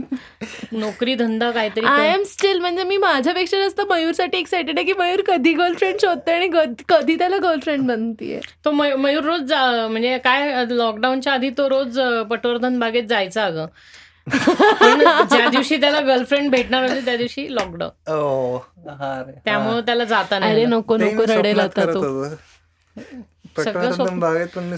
आम्ही झूम वापरतो अरे. खरं तर मयूर खूप. चांगला मुलगा आहे माहितीये का? लिस्नर्स हम्म. त्याचा मयूर मयूर कॉमिक लिहिणार आहे त्याचं स्वतःच. नाही रे, एक मिनिट. मयूर- पुढच्या वर्षी नंतर तीन वर्ष अजून पूर्ण व्हायचे मयूर आणि त्याच्या स्वप्नरंजक कथा. डोंट डॅब पण मला एक इन्सिडेंट सांगायचा आहे मला नाही माहिती का? लिस्नर्स ना कळलं पाहिजे मॅन नाही कळायला पाहिजे. का कळायला पाहिजे? नॉमिनी गप नाही. जाऊ दे आपण तुमची hell. उत्कंठा अशीच कायम ठेवूया. क्लिफ हँगर तू काय म्हणते क्लिफ हँगर वरती सोडायची का पॉडकास्ट येस पॉडकास्ट क्लिफ हँगर वरती सोडते कळलं पाहिजे. हो खरं आहे ते क्लिफ हँगर वरती पॉडकास्ट सोडते होय. फक्त लक्षात ठेवा नॉमिनी म्हणजे ते ते म्हणतील की काही नाही ते शेवटच्या अकरा मिनिटा करता आम्ही परत पुढचा एपिसोड ऐकतोय पॉडकास्टचा ऐकायलाच पाहिजे त्याच्यात कदाचित कळलं तर? हो असू शकतं ना. मी तेच म्हणतो Exactly. की परमिटेशन कॉम्बिनेशन हे अं, काय लिमिटलेस आहे. पॅमिटेशन कॉम्बिनेशन लिमिटलेस मॅन हम्म. पण एक एपिसोड असा बनव मयूर जिथे असे काही काही किस्से आहेत आपल्या पर्सनल दर्शनकडे बघून आयुष्यात मयूर घडलेले. बोलतेस माहितीये का? नाही अरे ती मला sorry, ती दर्शन. मला सांगतीये.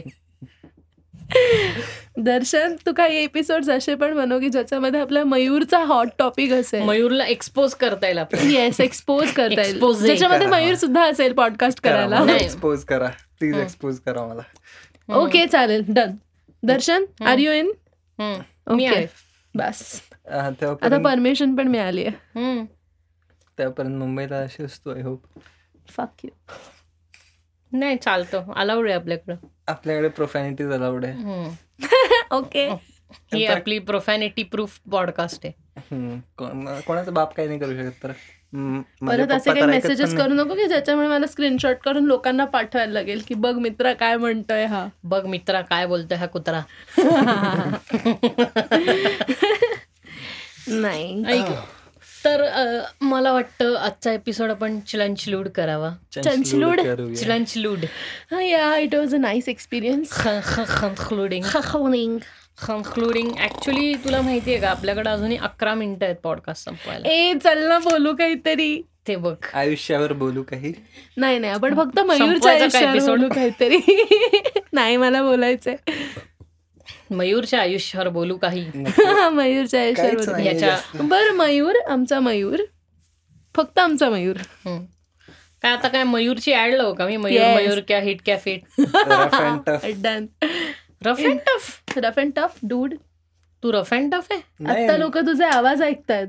काय हिट काय फिट काय होतं मग? जीन्सची ऍड होती ती. हा रफ अँड टफ ही वेगळी जीन्स होती. मयूर मयूर काय हिट काय फिट ही सूटची ऍड होती. ओके पण ते Shahrukh Mayur Khan. Suit ad Shahrukh Mayur Khan.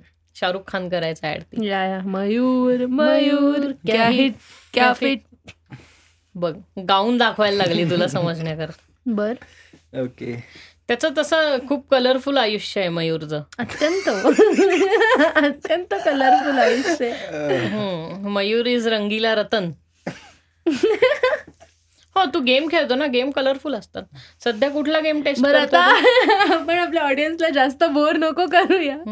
मयूरच्या hot topic वर. त्याच्यावर आपण एक नवीन पॉडकास्ट करूयात अख्खी एक दीड तासाची. जे तुम्हाला आय थिंक पुढच्याच्या पुढच्याच्या पुढच्याच्या पुढच्याच्या पुढच्याच्या पुढच्या वर्षी ऐकू शट अप येईल. मयूर. काय. म्हणजे काय तुझ्या तिशीत ऐकवायची आहे का? त्याच्या हो. तिशी अरे एका वर्षात तीस होणार आहे तो. दोन. वर्षात तीस होणार आहेस तू. वाव म्हणजे मल्टिप्लिकेशन तो त्याचा बायोडेटा पण देतोय आता. खरंय बायोडेटा देतोय चेन्नई मी अठ्ठावीस वर्षाचा आहे गाईज. अँड स्टील म्हणजे तुझं. काय तुझे काय it is the time to end our podcast ना कारण कुठेतरी वेगळीकडे जायला लागला आता हा विषय. Breaking the code of singularity breaking the code of singularity आता सायंटिफिक पॉडकास्टमध्ये तुमचे तुमचं स्वागत आहे. सहर्ष स्वागत आहे. सहर्ष स्वागत. आगतम स्वागतम सुस्वागतम. मंगलमूर्ती वगैरे वगैरे वगैरे वगैरे वगैरे. ह्याच्यावरती एकदम देखावा रंगदेवता आणि नाट्यरसिकांना विनम्र अभिवादन करून जय आमचा मयूर साठे तुमच्या मयूर समोर साठे सादर करत आहे. सिंग्युलॅरिटीवर एक प्रवचन. वा. सिंग्युलॅरिटीवर बोलू काही Whatever. प्युरॅलिटी of singularity. असं. म्हणजे मी कितना अकेला हो. He'll be the last person to say something on plural. प्लुरॅलिटी I know. पुलॅरिटी Plurality. पुलॅरिटी ना प्लुरॅलिटी Oh, Sahil, I miss you a lot. साहिलला सांगू आपण की Yes. नेक्स्ट टाइम साहिल तू हवा इकडे. आम्हाला हवायस तू. हम्म. खूप हवं म्हणजे चावायला आणखीन एक गिराईक मागते ही बघ. अरे नक्की ठीक आहे ई काय. चावायला म्हणजे डोकं खायला असं म्हणतो हा. नाही. तो डोकं खातो जास्त. मी नाही खात त्याचं तो व्हेजिटेरियन नाहीये. तो नॉन व्हेजिटेरियन आहे. हो. मग? Okay. Namrata I miss you काय हे मध्येच काय होतंय असं? सगळ्यांना गाईज ही नावं लक्षात ठेवा. तुम्ही. कळलं ना तुम्हाला? या पॉडकास्टला सिक्वल असल्यासारखं बोलतीये. हो असणार आहे. एनिवेज मला असं वाटतं की आपण आजचा एपिसोड हा कन्क्लूड करावा. Okay on this note okay me Darshan Pol signing off आणि तुम्ही तुमचे साइन ऑफ द्या. मी Sharvari Ghodke signing off for today for today for today हो मी मयूर साठे सायनिंग ऑफ आणि आम्हाला. आमच्या रिस्पेक्टिव्ह इंस्टाग्राम हँडल्सवरती फॉलो करायला विसरू नका. माझं इंस्टाग्राम हँडल आहे ॲट विक्स अंडरस्कोर वार्ड तुझं काय? हो माझं आहे Sharvari S H A R W A R I with double E R पुढे त्याच्यानंतर फॉलो करून. अं, माझं काय आहे हे? तू काय बोलली? तुला तुझं तरी कळतंय का? सॉरी मी अजूनही नम्रता नॉमिनी आणि मयूरच्या डोक्यामध्ये. बापरे. ओके माझा इंस्टाग्राम आय डी आहे S H A R W A R I E E हम्म.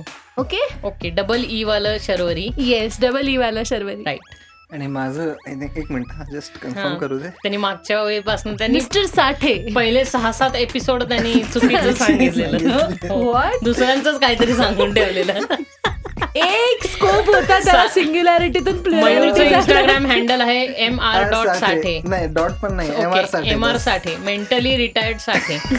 नाही. तर एम आर साठे. तुम्ही रिटायर लक्षात ठेवा रिटायर ठेवा म्हटलं मी. तुम्ही लक्षात ठेवा. लक्षात mentally retired Sathe M R Sathe हे त्याचा इंस्टाग्राम हँडल आहे. आणि नेहा स्टुडिओजच्या पण इंस्टाग्राम हँडलला फॉलो करायला विसरू नका.